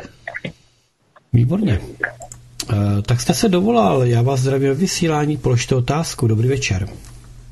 Dobrý večer, já bych se rád představil, nebo uh, moje jméno je Zdeněk Mojmír Ponert a chtěl jsem se pana VK, protože ho poslouchám na základě vlastně kamarádů, který mi řekli, abych si poslech pár nových vlastně vašich pořadů.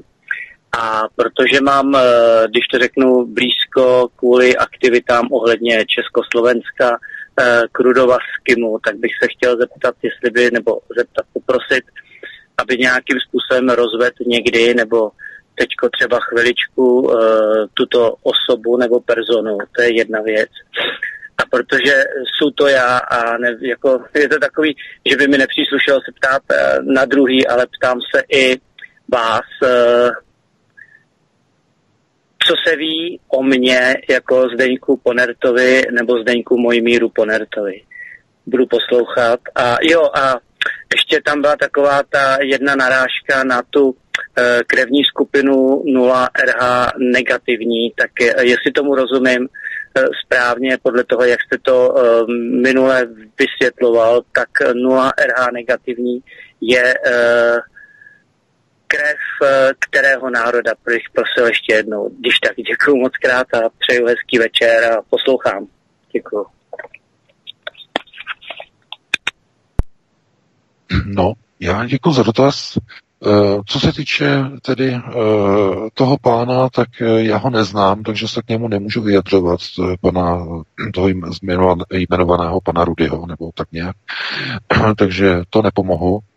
Co se týče, myslím, že jméno pana Ponerta mi něco říká, ale znovu, to není prostě něco, abych já tady prostě hovořil o nějakých lidech, o kterých moc toho nevím a eh, jako nesleduji jejich činnost, takže já se nemůžu jako teď vyjádřit. Teď to je otázka, která mě trochu zaskočila, abych hodnotil nějaké konkrétní osoby. Jo? Od toho asi náš pořád není, když samozřejmě, když o někom víme hodně a řešíme ho v souvislosti s nějakou kauzou, tak probereme jeho historii, odkud pochází a tak dále, jaké má vztahy, souvislosti, na koho je napojený a tak dále. To ano, samozřejmě, ale uh, takhle jako já nemůžu jako hovořit, protože nemám jako žádné podrobnější informace.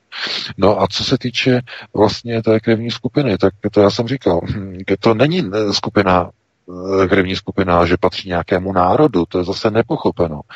Eh, to je krevní skupina, která jejíž původ je nejstarší na této planetě. Datuje se tedy, nebo takto, je vlastně určeno, že by měl, že je stará 45 tisíc let, přičemž to jsou z jistých nálezů a struktur rozvoje eh, a genetického původu, tak eh, toto vystupování až do této doby je zdokladované. Každopádně je mnohem starší než horizont 45 tisíc let. No a právě já píšu v té nové knize, z jakého důvodu, nebo co vlastně tato krev obsahuje, to zvané, takzvané kompendium nefil. To si představte jako software, který je uvnitř eh, hardwareu. Program. A to je to kompendium. Kompendium je báze vědomostí, znalostí e, původní civilizace, architektů, toho, čemu říkáme lidská rasa, architektů Nefily. A ta byla, nebo ta v podstatě představuje předchůdce, de facto otce nebo bychom mohli říct, uh, onen původ lidské rasy, která se nachází na celé planetě. Je to trochu v rozporu s tím, co uvádějí některé zdroje Nové Bible, která v mnoha ohledech není tím garantem toho, co by měla obsahovat, protože eh, Bible už je konceptuální nástroj, na rozdíl od staré Bible nebo od starého zákona. Starý zákon je popis velmi, velmi drsný v některých uh, úsecích. Uh, nový zákon už ne. Ten uh, byl hodně přebarvován uh, ve Vatikánu a různými koncily především různé věci byly vypouštěny, byly, byly remodulovány a tak dále, tak dále, výkladová část. Nejvíce uh, to jednoznačně z onoho pohledu odnesli informace o eh, nebo v rámci takzvané knihy nebo strukturovaně vlastně čerpáno z knihy Enoch, Enochova kniha, eh, která vlastně obsahuje některé pasáže, které byly úplně vypuštěny, které dneska vlastně církev drží v Armínu, ve Vatikánu, nepouští je ven z mnoha jasných důvodů, logických, v té knize já to trochu rozebírám, a ten původ té krve zkrátka je o něm dokumentem, odkud pocházíme. A teď je důležité, a to se bude líbit Federaci židovských obcí, co teď řekl. Právě, a tu jsem o tom několikrát hovořil, právě eh, ta původní linie Amšela Haridem je tou linií, která vlastně drží uh, toto kompendium. Proto jsou to výhradně židovští vědci, kteří Eh, přinesli informace o teorii relativity Albert Einstein, Uh, Julius uh, Oppenheimer, autor atomové bomby. Edward Teller, Stanislav Ulam, autoři vodíkové termonukleární bomby, specialisté, vědci, všichni mají židovský původ. A nebo, nebo měli, už jsou po smrti. Takže to přinesli lidstvu a jenom oni. Nikdo jiný. To znamená, že oni přinesli tyhle ty děsivé, v mnoha ohledech děsivé věci, samozřejmě zbraně hromadného ničení, jako jaderné zbraně, to je jednoznačně. Ale i to vlastně teorie relativity a další věci, eh, které by normálně nebyly nikdy objeveny, pokud by eh, tito vybraní židé neměli přístup k tomuto kompendiu znalostnímu a vědomostnímu, které se aktivuje pouze v lidech, kte- kteří nesou tuto přímou pokrevní linii uh, Amšela Charedim po vlastně uh, architektech lidské civilizace. No ale to je vlastně v té nové knize, to bych zase tady opakoval, co už je někde napsáno, takže uh, takhle bych na to odpověděl a uh, předal bych slovo dalšímu volajícímu, pokud tady někoho máme. Ano, máme. Tak eh, jste ve vysílání, položte otázku. Dobrý večer. Dobrý večer, ďakujem za slovo. Uh, rád by som touto cestou uh, Slobodného vysielača pripomenul kauzu, staršiu kauzu časopisu Zem a vek, Tibor Eliot Rostas, ktorý napísal známy článok, je o tom aj článok na, na Aeronete, veľmi, veľmi ako kvalitný. E, len som chcel pripomenúť, že minulý týždeň mala celá táto kauza súdne pokračovanie, kde bol novinár Rostas samozrejme odsúdený. E, a čo sa týka celej tej kauzy, e, myslím si, každý normálny človek môže s týmto článkom určite súhlasiť, nesúhlasiť, doplniť, polemizovať, ale všetko v rámci slušnej profesionálnej dis- dis- diskusie. Len, len na také krátke pripomenutie, že aby, aby niekto poslal uh, antiteroristické komando do rodinného domu s ostrými zbraniami na, na človeka, ktorý má vlastný názor a pred jeho deťmi na neho mieril so zbraňami. Tam, tie, tam spomínal on, že mal tie laserové terčiky, uh, laserové bodky na ňom, že boli, tak to je určite veľmi ďaleko cez uh, čiaru si myslím, aspoň pre normálnych ľudí. E, poprosil by som len pána šéf-redaktora VK trošku, e, či, či to zachytil, tento súdny proces, ako sa vyvíja, e, prípadne nejaký kratučký koment k tomu. Myslím, že, myslím, že teraz dostali pokutu 4 tisíc eur za to. Oni sa odvolali a prípadne, prípadne že či by mohol nejako pán VK odhadnúť asi, ako by sa mohla táto kauza vyvíjať. Ďakujem veľmi pekne. A ešte ďakujem veľmi pekne, ďakujeme za všetky slovenské pesničky, ktoré hráte. Majte sa chlapi, príjemné sviatky zo Slovenska. Vďaka. Děkujeme, hezký večer. Taky zdravíme na Slovensko. A proč po panu Rosovi vystartovali tak neskutečně agresivně. Eh, bylo to jenom pro odstrašení ostatních, aby se zdrželi psaní článků o této tématice, anebo z nějakého jiného důvodu? No zcela jednoznačně, to bylo zastrašování, protože on je vydavatelem časopisu Zemávek a eh, to bylo varování, to bylo vystrašení, zastrašení. Vytáhneme na tebe zbraně, vytáhneme na tebe samopaly, eh, MP5, Heckler a Koch a s laserovými Eh, zaměřovačema prostě tě vytáhneme a děti uvidí, jak na tebe míříme zbraněma a ty budeš z toho úplně celý vyklepaný. A uh, ty budeš mít takový strach, že už nikdy nic nenapíšeš o této problematice. Budeš tak vyklepaný, že, uh, že prostě budeš se budit v noci a budeš mít strach, jestli náhodou zase někdo ti nevtrhne do bytu. Do konce života budeš trnout jestli náhodou si něco nenapsal večer a ráno nebo nad ránem, jestli ti nevykopnou znova dveře. To je psychologická devastace. Chápete? To je proces likvidace. Vyvolání strachu, psychózy. Likvidace nepohodlného člověka prostředky které jsou opravdu za hranou. Vyhrožování. Jo, se zbraněmi. Za článek. Jste něco napsal. Jako největší vrah, jako kdybyste byl, jako kdybyste vraždil, jako kdybyste znásilňoval, jako kdybyste byl terorista, tak na vás prostě vytáhne e, systém zásahovou jednotku. No a z tohoto důvodu eh, zase dochází k potvrzení mojich slov, kdy já říkám, že e, provozovat jakýkoliv spravodajský server musí být dobře naplánováno a dobře promyšleno do budoucna v mnoha ohledech abyste se někdy nedočkali toho, že třeba vám někdo namontuje mm, pod auto bombu. Jo? Bombu. A proč? Z jakého důvodu? No na někoho třeba ten samopal nezabere.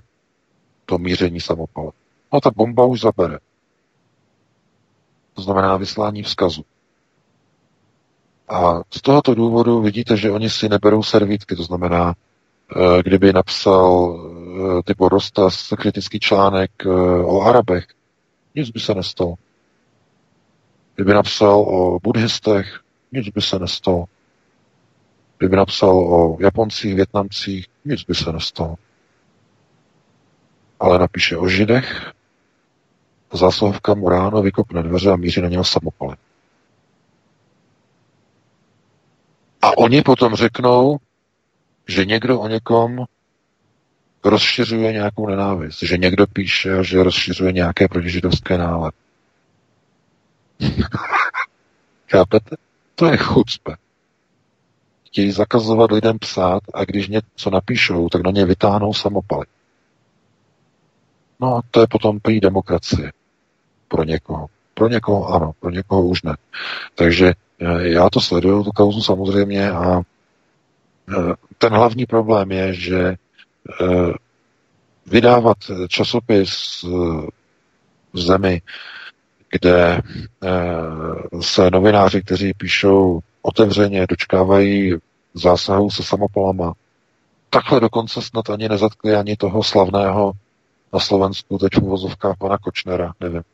Toho prý zatkli nějak jinak mu řekli dobrý den, půjdete s námi, nebo tak nějak. To jsem čet článek, že ty rostat se prej na něho trhli daleko hůř než na pana Kočnera. Nevím, to, jestli to je pravda nebo ne.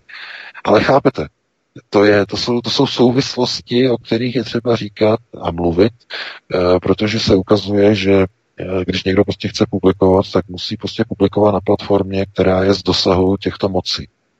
Z dosahu těchto mocností a to je potom na věci, na rozhodnutí potom daného vydavatele, eh, kde vlastně má subjektivitu, odkud chce vydávat a tak dále a tak dále. To všechno musí samozřejmě si každý nastavit. A u mnoha lidí vlastně je taková ta pozice, že přece já nepíšu, člověk si řekne osobně, já přece nepíšu nic závadného, já nepotřebuju mít server někde v zahraničí z toho důvodu, že já vím, že co tam píšu, tak je přece rozumné. To nemůžete vědět, co je rozumné. Vy rozhodně to nemůžete vědět, co je rozumné. O tom rozhodují jiní. O tom rozhodují nedoštudovaní lidé. Bývalí pornoherci. O tom rozhoduje mediální narrativ České televize. O tom rozhodují různé kyperské servery a jejich redaktoři tom rozhodují úplně jiné entity, různí politici z různých pirátských stran. Oni rozhodují, co je přijatelné a co jste napsal a přijatelné už není. Nikdy nevíte, co se jim znelíbí na vašem uh, textu, článku, který je úplně v pořádku. Úplně v pořádku, není tam nic. A oni tam najdou deset věcí, které se jim nelíbí. To znamená, že i Tibor dostal, v podstatě dostal signál a bude muset přehodnotit svůj biznes založený na vydávání časopisu čistě na Slovensku. Může to řešit jinak, může posunout vydavatelství někam jinam, samozřejmě. To já mu nemůžu radit, jestli má vydávat uh, časopis, já nevím, z Irska, nebo ze Švýcarska, nebo takzvaně provádět shipping, prostě ze zahraničí. To je jiná věc. Každopádně eh, ve chvíli, kdy eh, má rodinu a kdy mu vlítnou samopolama ráno do bytu kvůli tomu, že napsal článek, tak by ho mělo konečně probudit. Eh, tak potom se může dočkat úplně všeho.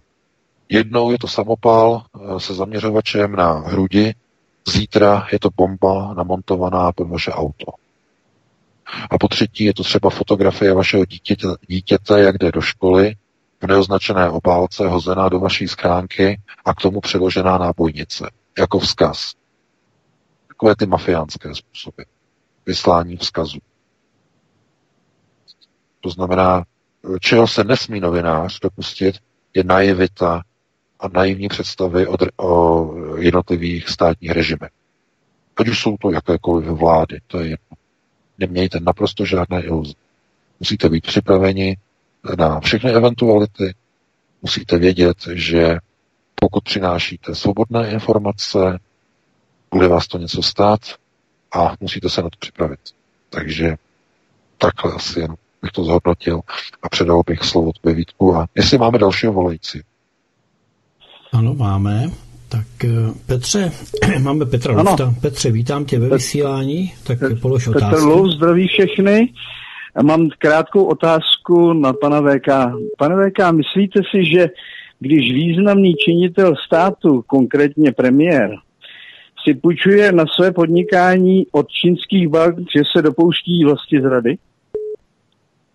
To bylo řečeno krátce v rozhovoru eh, z pana Strakatého, to je jeden z redaktorů, myslím, Reflexu, měl tam rozhovor s, s bývalým, myslím, eh, vyhozeným náměstkem z ministerstva asi financí, mimo jiné ten člověk je nevědomý, tak eh, tam bylo takové, tam rozebírali tuto záležitost. Tak co si, já, já jsem si myslel, že jsem úplně vyříkal vidění. Jako a co no. takový naši nej, nejlepší kamarádi, kteří si půjčují od Spojených států už dekády celý a z toho pořizují všechno, včetně válek, tak ty se nikdo nebude opouštějí, nebo já tomu nerozumím. Můžete mi to vysvětlit? No, děkuji. Dě, děkuji. No tak já bych jenom řekl, že eh, kauza eh, onoho, oné války, která vypukla mezi Andrejem Babišem a jeho bývalým poradcem, pomocníkem, asistentem Lukášem Wagenknechtem. Zřejmě o něm se ho bavíme, možná, že ještě o někom jiném. E, víte, o tom taky ví, protože jsme na tom dělali. A e, to je věc, e, o které je taky jeden článek na Aeronetu o Lukáši Wagenknechtovi, jeho velmi podivné zaúkolování a zapojení do státních a polostátních podniků, do mnoha a mnoha a mnoha a mnoha a mnoha, se tam objevil z nějakého titulu samozřejmě, no protože ministerstvo financí má své lidi, že jo, v zastup, ve státních orgánech, tedy ve státních firmách a tak dále a tak dále.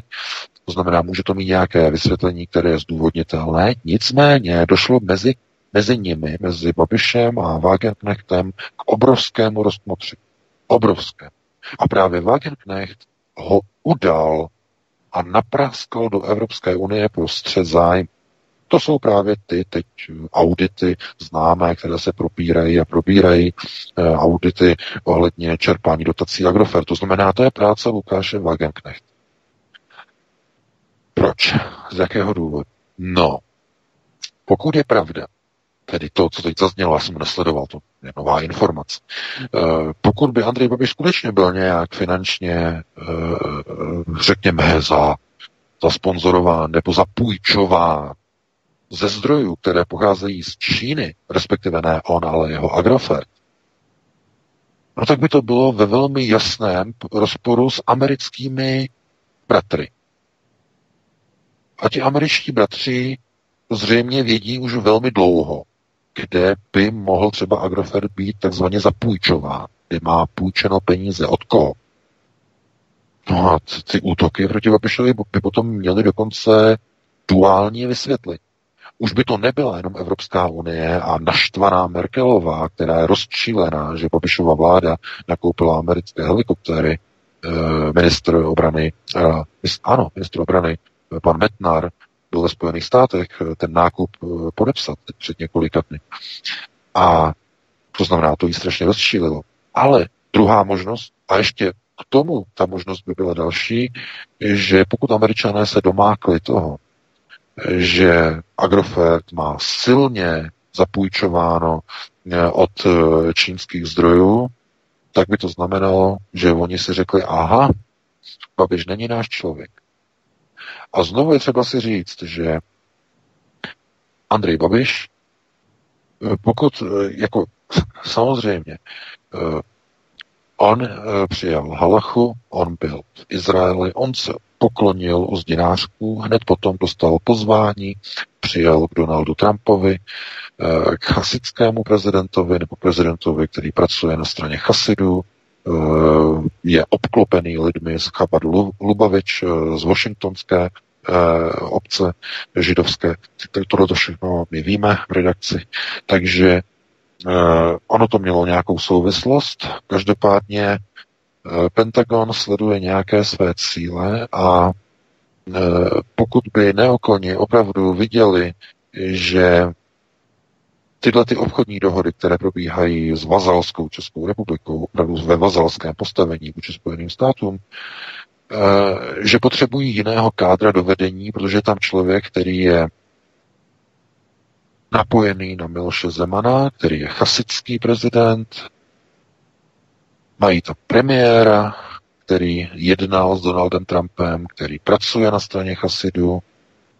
To znamená, oni si uvědomí, že to propojení na Čínu je propojením, které je nežádoucí ze strany Andreje Babiš. Protože to, co teď probíhá momentálně ze strany Spojených států, tak to jsou dvě vlny hysterie. Ta jedna hysterie je protiruská. Ta druhá hysterie je protičínská. Obě dvě se předhání, která je větší o Američan. To znamená, kdo v jaké chvíli bude větším nepřítelem Spojených států. Takže mě to nepřekvapuje, ale na tu otázku, jestli to považuji za vlastní zradu, to nevím, kdo takovýhle blábol vypustil. Eh, přece obchodní firma, pokud si půjčí někde nějaké peníze nějaké firmy, tak je úplně jedno, jestli ta firma je nějak zazdrojovaná někde ve Spojených státech nebo v, Evropě, nebo jestli jsou to peníze původem z Číny nebo z nějaké jiné země. To přece vůbec nezáleží. To je obchodní dohoda, eh, otázka poptávky nabídky. Jestliže ten úrok, za který si půjčují peníze, je lepší, než by poskytly třeba banky na západě nebo ve Spojených státech, no tak ten Agrofert vezme raději tu čínskou půjčku. Proč by ji nevzal? Takže tohle to mi připadá spíš jako zase ze strany e, reflexu, pokud jsem to zaslechl správně, jako zase další tah a boj proti zase Andreji Babišovi, eh, který si za to ale může do značné míry sám, protože, jak už jsme několikrát říkali, on se snaží neustále sedět na dvou židlích. Já jsem už několikrát posílal tady ty vzkazy. Mu to říkám, nevydržíš, Andrej, na těch dvou židlích, protože nakonec se tím, že stážitě schodí z obou že ti podtrhnou obě židle a sedneš si na pozadí a budeš na zemi a konec. To znamená, on, jemu nebude dovoleno mm, e, v těchto těch e, ohledech příliš dlouho elaborovat v tomhletom rozpoložení. A já si myslím, že ty útoky, které proti, proti němu přichází, jsou už opravdu v té fázi, že oni na něho vytahují úplně všechno, jenom všechno.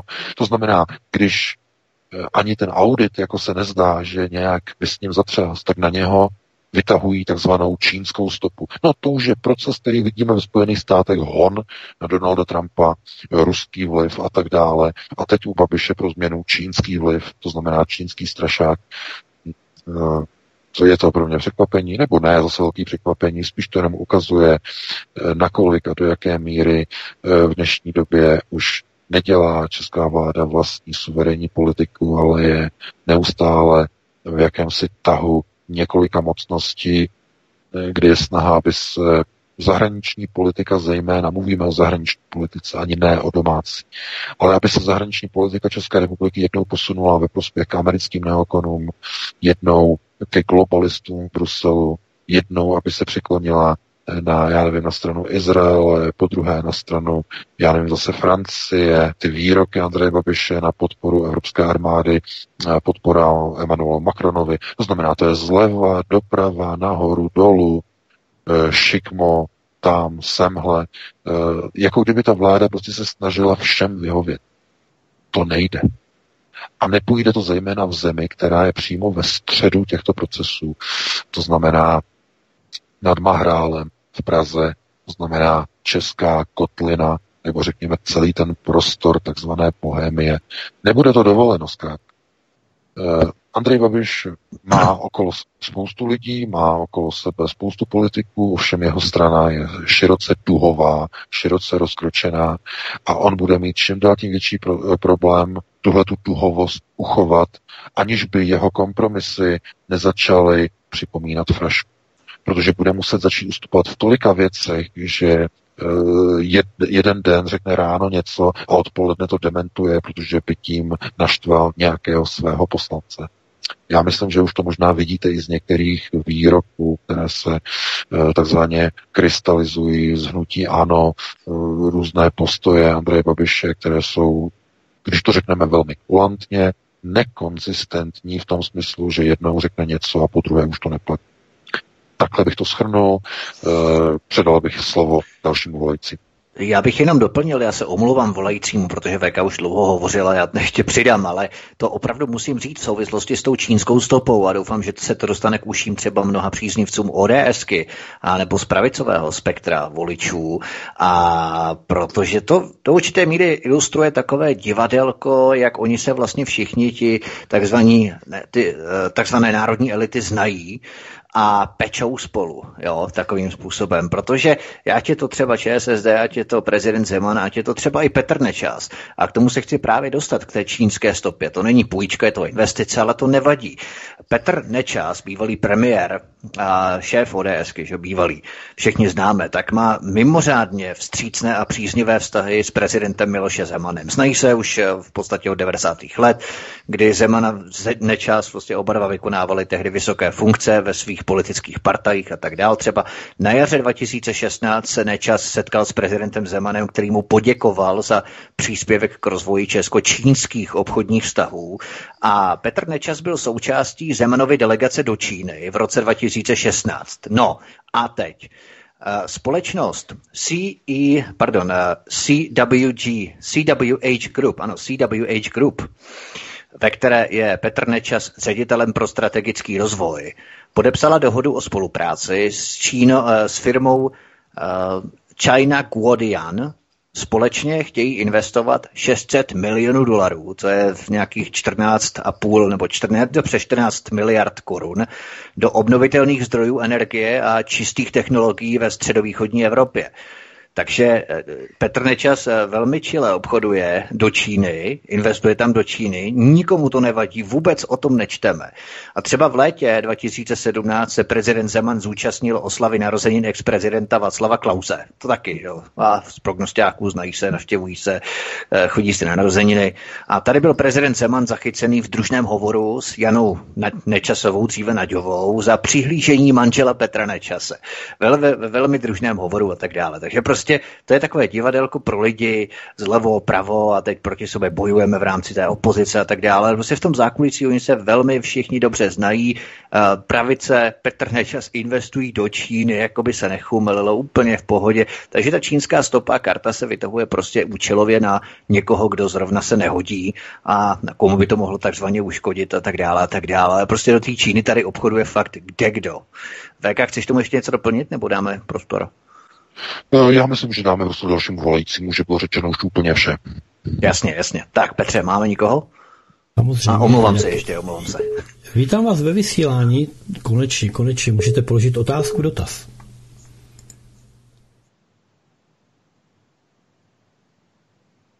Krátka otázka na pána VK. Ja mám nulku RH pozitív. Môže niečo k tomu povedať? Ďakujem. Budem počúvať. Já děkuji za dotaz. Já děkuji za dotaz. Eh, tady to eh, RH pozitivní eh, je v podstatě je jeden další z genotypů, který taktéž má velmi dlouhé stáří, nicméně ten negativní faktor je důležitý v jedné jediné věci. V klíčové zásadní věci tento genový faktor nebo, nebo krevní genotyp se nedá klonovat, na rozdíl od plus pozitivních faktorů. To znamená, že z tohoto důvodu je zaručeno, že ono kompendium v krevní stopě zůstane zachováno.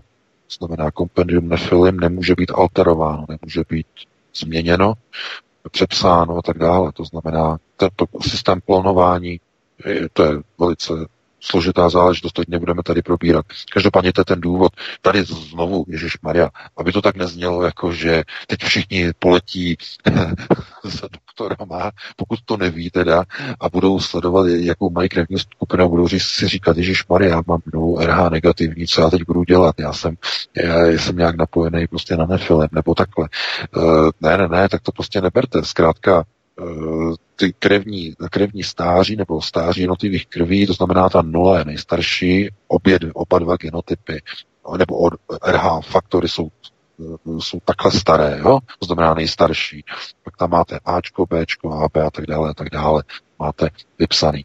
No, takže co, jako ptát se, co s tím budete dělat, s tím nemusíte dělat nic. To zkrátka je jenom poznatek toho, Eh, jak vlastně RH negativní faktor eh, u nula krevní skupiny eh, vlastně určuje takzvaný šlechtický původ, to je takzvaná, někdo to říká modrá krev, i když jsou některé jako věci, trošku takové ty nuance, které přecházejí z jiných, jakože to je modrá krev, ne úplně nezbytně, to platí jenom za některých okolností, za některých situací při krevních testech, kdy třeba ta krev zmodrá, jinak ale ne. Eh, to by bylo na jinou diskuzi, na to fakt nemáme čas. Každopádně eh, to, jestli máte plus nebo mínus v nule, vůbec neřešte. Jo, to je pouze jenom ta zajímavost, eh, pro zajímavost toho, jaké je stáří jednotlivých krevních skupin. A právě ta nula negativní je důležitá právě v otázce onoho krevního původu civilizace. To znamená, toho prvotního původu, toho prvopočátku, o kterém já píšu v té knize, jinak to vůbec ani nemusíte reflektovat. Jo, takže takto. Pustíme tedy dalšího volajícího, pokud máme. Dobrý večer, jste ve vysílání, tak můžete položit otázku. Dobrý večer, tady posluchač z Brna. Já bych měl otázku na pana VK. Eh, katastrofičtí ekonomové předpovídají hospodář, obrovskou hospodářskou krizi. Dali souhlasí s těmito ekonomy a vůbec lidmi, kteří eh, takto eh, vystupují. A pokud souhlasí, tak jaký vidí horizont spuštění této krize? Tak děkujeme. Hezký večer. No, já děkuji za dotaz. Eh, no tak já jsem četl článek, že eh, ekonomická krize má začít příští rok 2020. Eh, znovu jako sázky na to jo, se někde přijímají, že prostě kdy vypne další ekonomická krize. Takhle to řeknu. Jakmile vypukne ekonomická krize, první, kdo bude zasažen, budou majitelé a spekulanti s cenami bytu. Ceny bytu katastrofálně klesly. A teď. Co pak jsme se to rozvěděli před dvěma dny? Co pak to přinesla česká média za informaci? No, společnost Rezidomo, eh, to znamená bývalé RPG byty, prodává a hledá kupce pro všech 43 tisíc hornických bytů. Chtějí je prodat honem, honem rychle. Takže já myslím, že uh, to jsou určité náznaky. Takže sami si to můžete prostě probrat. Je to, je to článek, mluvím o mainstreamu, dva dny starý, e, že ostrovské byty horníků, že společnost Rezidomo hledá kupce. Takže to je souvislost. Znovu. No, a to je důležité. To znamená, že znovu třeba lidé dneska jako dělají tu věc, že eh, nakoupí si byt a říkají si, nejlepší investice dneska je do nemovitostí, protože nemovitost samozřejmě ta nikdy neklesne a eh, to není pravda.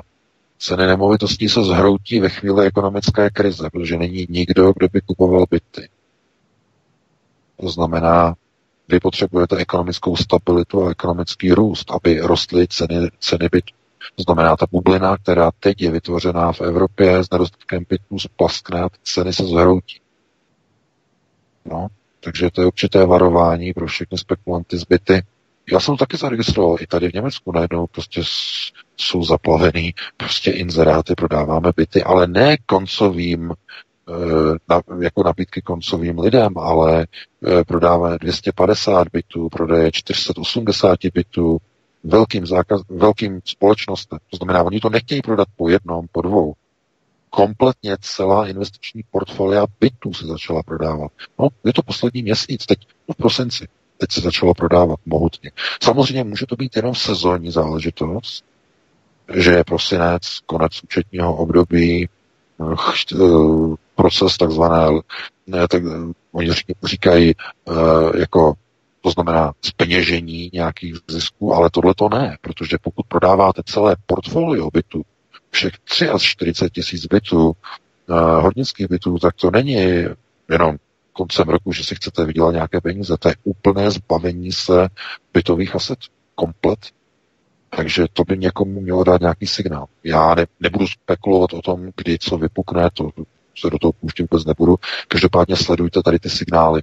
Bytový trh zejména ten byste měli sledovat velmi významně. Velké hráči, na trhu teď nemluvím, nějaké nabídky bytů někde na nějakých soukromých inzertních serverech koupíme, prodáme, ale eh, noviny, které se zabývají ekonomikou, velké firmy, které kupují a prodávají byty, jak, jaké jsou pohyby na trhu nemovitostí, velcí hráči, kteří se najednou zbavují obrovských objemů bytů, by měli být důsledným varováním pro všechny další investory. To není náhoda. Rozhodně ne. Takže dáme prostor k dalšímu volající, pokud máme někoho. Dobrý večer, položte otázku nebo dotaz. Dobrý večer, zdravím všechny posluchače z Moravy. Měl bych dotaz na pana VK, jestli může potvrdit slova pana Pjakina, který eh, považuje přistání Američanů na měsíci za fabulaci. Že to zkrátka není pravda. To je všechno, děkuji a poslouchám. Děkujeme, hezký večer. No, já děkuji za dotaz. Eh, zase znovu, hodnoťte, hodnoťte někoho, kdo zase něco řekl. Já jsem říkal, eh, Valery Pěkin je, je prostě postava, která uvolňovala velmi zásadní informace do okamžiku, kdy tam přišla ta katastrofální situace, kdy přišel o manžel. Od té doby ty informace jsou poloviční, přiznejme si to. Já už ho ani nesleduju, protože už je to příliš okleštěné a už mi to vůbec nic nového nepřináší. Každopádně, eh, co se týče eh, onoho přestání, s tím rozhodně nemůžu souhlasit, protože naopak s těmi procesy, které byly nastartovány po eh, misi, mm, po té poslední misi Apollo 17, úplná likvidace projektu Apollo, zničení a zlikvidování plánu nosných motorů Saturn, které skonstruoval nacistický konstruktér uh, Werner von Braun. To, je, to by bylo na dlouhou, dlouhou diskuzi uh, projekt Apollo. Znovu, jako já jsem jako plánoval, že bych něco o tom napsal, ale to by zase vyžadovalo velmi dlouhý čas a to nebudu tady prostě nějak prostě rozebírat, co až je, bude čas, tak bude čas. Ale to je velice zásadní, má to souvislost uh, s oním procesem um, Above Majesty. Velmi zásadní, protože konec uh, projektu Apollo přišel takovým neuvěřitelným způsobem, já jsem na, o tom načerpal informace, to velmi důkladně, uh, přišel takovým zvláštním způsobem, že vtrhli zaměstnanci ministerstva obrany do hlavního vývářského centra NASA a řekli, končíme. Končíme všechny dokumenty, všechno a všechny plány na výstavbu motoru Saturn 5, na výstavbu raket, těch nosných měsíčních raket byly okamžitě zlikvidovány na nějaký příkaz. No, bylo to kvůli tomu, co američané s čím se setkali na měsíc. Při misích 15, 16 a 17. Proto snaha dnes je vedena k tomu, aby byla popularizována představa, že američané na měsíci nebyli, protože je to ochranný mechanismus na zakrytí skutečnosti, čemu teď lidstvo bude v nejbližších letech vystaven. To je součást vlastně toho filmu Above Majestic, kde to je naznačeno. A oni teď vlastně dělají tu věc, že tyhle ty řekněme, kádry se teď snaží tuhle tu myšlenku toho, že američani nikdy na měsíci nebyli popularizovat. Zatímco dříve ji odporovali, tak teď se snaží popularizovat. Schválně, úmyslně a uměle e, vypichují tady ta videa na YouTube. Dřív byla vždycky upozadňována. Nikdy vám to nevyskočilo v nabídce. Jo, nikdy. A teď najednou algoritmus YouTube začal lidem na celém světě nabízet tahle ta videa. Američané nikdy nebyli na měsíci, takhle a takhle a, a tak dále, tak dále, nic z toho nebylo a tak dále. Najednou to vyskakuje. Aby lidé začali tady těm věcem věřit. To je právě ten proces, uh, no, uh, zase, ten má zase jiný výraz, to je uh, tady, uh, v podstatě odklánění vlastně té pozornosti a reprogramování veřejného podvědomí. To je součást projektu MK Ultra. Jakým způsobem reprogramovat podvědomí veřejnosti. To znamená, vysíláte nějaké reklamy. To bylo v době v 60. 70. letech ještě, to bylo vlastně, ten projekt byl utlumen, ale dnes je to používáno na YouTube, na mediálních platformách. To znamená, programování veřejného podvědomí, co si mají lidé myslet. Proto najednou se objevují tato videa, která mají odklonit společnost a celou civilizaci od o něch procesů, které probíhaly v 60. letech a vytvořit úplně jinou znalost o světě, o skutečnosti světa. Mají na tom největší zájem právě globalisté. Eh, tady ale už nemluvíme o globalistech, tady mluvíme o syndikátu, kterému se nelíbí, že lidstvo se dostalo na určitý horizont rozvoje, že získalo přístup k jaderným zbraním, který zajistili židé. To znamená, poskytli lidstvu jaderné zbraně. Je o tom i vlastně i informační rámec v rámci onoho filmu Above Majestic, že ve chvíli, kdy lidstvo získalo tyto zbraně, tak se začaly tyto procesy eh, kontaktu, takzvaný kontakt třetího, čtvrtého, pátého druhu se začal najednou objevovat eh, na celém území vlastně planety Země. Najednou začaly být sledovány objekty eh, ve vzduchu, které nikdy prostě nikdo neviděl a tak dále, tak dále. Znamená takzvané kontakty třetího, čtvrtého, pátého druhu to by bylo na dlouhou diskuzi, na to nemáme čas. Každopádně já rozhodně tohle to nebudu komentovat, nebo můžeme to odsoudit, nebo v podstatě nenechte se programovat některými věcmi, které jsou natolik systémově dané, že eh, v dnešní době eh, je programování a přeprogramovávání podvědomí lidí velice efektivní protože jsou k tomu používána média nového věku. Především internet, videa, YouTube, sociální sítě, memy a tak dále. To je důležité, to znamená znovu opatrně na přijímání informací z YouTube. E, to jsou programovací nástroje nejenom globalistů, ale v mnoha ohledech tam najdete e, videa syndikátu, takzvaná programovací videa jsou velmi nebezpečná, to znamená, chtějí vám něco naprogramovat. To by bylo, už jsem o tom přinášel dokonce i několik článků. Je to i vlastně v té nové, v té staré knize Human Ex Machina. Takže nebudeme to zdržovat, musíme dát prostě k dalšímu volajícímu. Máme 6 minut do konce. Ano, to jsem chtěl doplnit poslední volající, prosím, už nám nevolejte. My vám děkujeme za všechny vaše telefonáty, už nám prosím nevolejte. Máme posledního posluchače, eh, který čeká na to, až vezme do vysílání.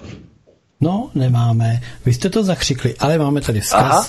Máme tady vzkaz. Zdravím z Vídně. Už jsem myslela, že se něco stalo.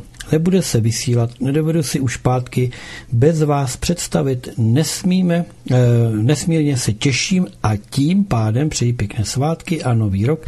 Ať jsme všichni zdraví, pak vše zvládneme lépe. Nic lepšího na přípitek jsem nenašla. Zdraví, tedy z Vídně, Marie. No a protože nemáme žádného volajícího Vítku, tak ještě, no máme ještě, ještě, ještě právě volá, no kdo Čestmír, tak ještě ho vezmeme. Čestmíre, jsi přímo ve vysílání, ahoj. Tak jo, dobrý, děkuju. Já bych chtěl jenom doplnit a nebudu mít žádnou asi otázku, protože to bych měl na VKčko nebo na Václava Kučeru dost. Eh, na zvědavci org je taky přesně, co je to předsudečná nenávist, jo, a jak se brání, brání proti té cenzuře, protože tam je taky, když, když jsme někde jako něco napsali a tak dále, tak je to tam taky popsané přesně to, co on tam říkal o těch novinářích, jo. No a pak bych chtěl jenom mít takový jeden ten, jo, že věci vlastně zjistili, že ty, co mají normálně, jak se říká, krevní skupinové RH negativní, tak prý nejsou z naší normálně planety a jsou to jasnovici, mají nižší teplotu a nadbytečný obratel, ne, jo. Takže to bych chtěl jenom takové doplnit a, a už jsem poslední volající. Konečně. Dobrý, tak pane VK, zdravím, Vítku tebe taky a Petře tebe taky. Dobrý, veselý Vánoce, jo, šťastný nový rok a co vidíme příští rok. Dobrý, díky. No, když jsem slyšel, co způsobila informace o tom RH faktoru, tak teď věřím, že se v rodinách přepočítávají obratle. Tak ti teda čestmíre děkujeme. No, pánové, co vy na to? Svátky. No. Já jsem slyšel ještě jeden telefon, máme 21.56, eh, že bychom ještě možná zvládli ještě jeden telefonát, 4 minuty, ne? Telefonující nevydržel, telefonující nevydržel. Aha, nevydrželi. Já bych tady vyplnil čas, pokud se nám tady ještě nikdo nedovolá. Tak eh, jsem si tady vytáhl součástí naší české ústavy, je listina základních práv a svobod člověka. A kdybychom měli připomenout konkrétně článek 17. Článek 17. Za prvé, svoboda projevu a právo na informace jsou zaručeny. Za druhé, Každý má právo vyjadřovat své názory slovem, písmem, tiskem, obrazem nebo jiným způsobem, jakož i svobodně vyhledávat, přijímat a rozšiřovat ideje a informace bez ohledu na hranice státu. Za třetí, cenzura je nepřípustná. Ve čtvrtém odstavci se uvádí výjimky, kdy lze svobodu projevu omezit. Jde o opatření v demokratické společnosti nezbytná pro ochranu práv a svobod druhých, bezpečnost státu, veřejnou bezpečnost a ochranu veřejného zdraví a mravnosti. E, tento požadavek určitě do těchto e, věcí nespadá, ale e, v článku 15 odstavci 2 se uvádí za druhé, svoboda vědeckého bádání a umělecké tvorby je zaručena. Takže pokud eh, někdo s obsahem eh, vysílání nesouhlasí i v rámci článku na Aeronetu nebo cokoliv, Navrhuji realizovat pořád, do kterého pozveme klidně kohokoliv, my jako svobodný vysílač, svobodně a demokratické diskuzi, ve které budeme moc svobodně a demokraticky vysvětlit, proč si myslíme, že je tato pasáž z našeho vysílání nebo z článku Aeronetu dezinformační nebo manipulativní, prostě cokoliv. Rádi poskytneme ten prostor pro argumentační souboj, kde můžeme svobodně a demokraticky debatovat, ale trestními oznámeními to skutečně nevyřešíme. Takže já jsem citoval konkrétně, čím jsme vázáni my jako Česká republika doufejme, že tento, eh, řekněme, tyto články, pasáže ústavy a eh, listiny základních práv a svobod nebudou oklešťovány, sužovány jakými si samozvanými tvůrci eh, té jediné pravdy a tak dále. Tím bychom to mohli v podstatě zakončit. A VK, ještě bych ti dal poslední slovo, závěrečné slovo v tomto roce. A, no tak to děkuju. No tak já vám samozřejmě přeji krásné prožití vánočních svátků, velmi bohatého a nezadluženého Ježíška. E, hlavně to nepřehánějte s jídlem, pozor na kosti v kaprovi, e, ten salát pořádně udělat, no a cukroví samozřejmě, no a e, co se týče konce roku, tak eh, nepřehánět to s těmi petardami a dělobuchy a těmi všemi výstřely. Eh, děsíte tím zvířata, někdy dokonce i lidi. No a eh, nový rok přivítat hlavně s nějakým takovým reálným a realistickým předsevzetím, které by mělo především spočívat v tom, že a teď budu, teď převezmu jednu myšlenku, už nesmíme nechat se sebou vorat. To je citát Karla Kryla.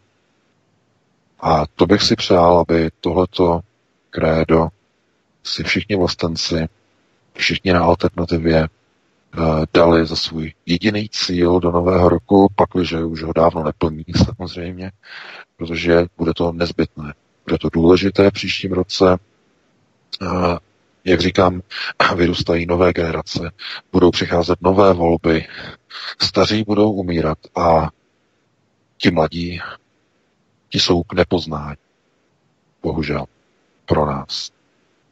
To znamená, je to běh na dlouhou trať, e, změna národa, ochrana národa je a, ne, a jde především ruku v ruce, to znamená nemůžeme očekávat rychlá řešení, musíme pracovat ze zdola, musíme pracovat z kruhu rodiny, z prvního kruhu a z druhého kruhu životního prostoru.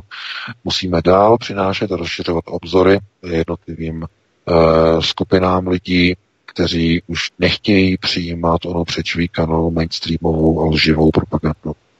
Takže já bych vám do toho no, nového roku přál hodně úspěchů, všechno nejlepší, eh, držte si blízko sebe lidi, kterým věříte a dejte si pozor eh, na lidi, eh, kteří se vás snaží přesvědčit o nových světopo, světopořádcích a o nových světových souvislostech, které jsou v podstatě přepisem dějin a novou podobou něčeho, co se nikdy nestalo.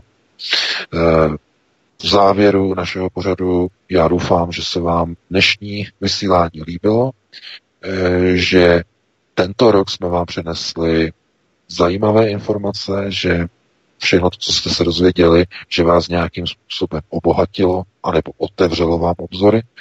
No a budeme velice rádi, pokud i za 14 dní, v pátek 3. ledna 2020, po 19. hodině si nás opět naladíte a opět probereme aktuální témata z domova i ze světa. Proto ještě jednou vám všem přeji krásné prožití vánočních svátků, krásný nový rok a opět za 14 dní se sejdeme. Takže do této chvíle a pro tuto chvíli krásný pěkný večer.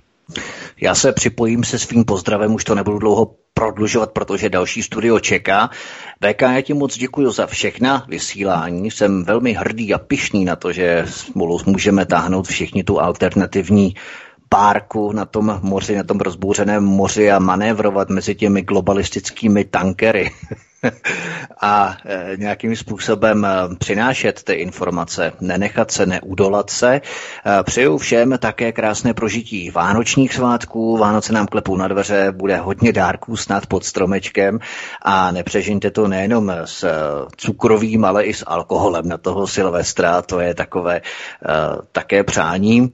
No a e, ještě bych vás chtěl pozvat na pondělí a na středu příští týden, protože budeme vysílat speciál s Johankou o tom, co všechno nevíte o vánočních koledách, protože koledy přece jenom protkávají, provázejí e, naše svátky od první adventní neděle, si je pouštíme a třeba i ty odrhované, odrhované koledy, které slyšíme o Vánocích, dostanou jiný rozměr, protože my se vypravíme do minulosti, do historie, do středověku, do baroka, e, gotiky, renesance a povíme si, kdy vlastně vznikly koledy, podíváme se i na jejich texty, protože ty nám dávají nahlédnout i dost do toho, jak lidé tehdy žili, eh, co, na co se těšili, co si představovali a tak dále. Takže všechny koledy, které známe i méně známé, známe i méně známé, uslyšíte a my budeme provázet slovem a budeme samozřejmě se dívat a zkoumat ty koledy z různých úhlů. Takže 23. a 25.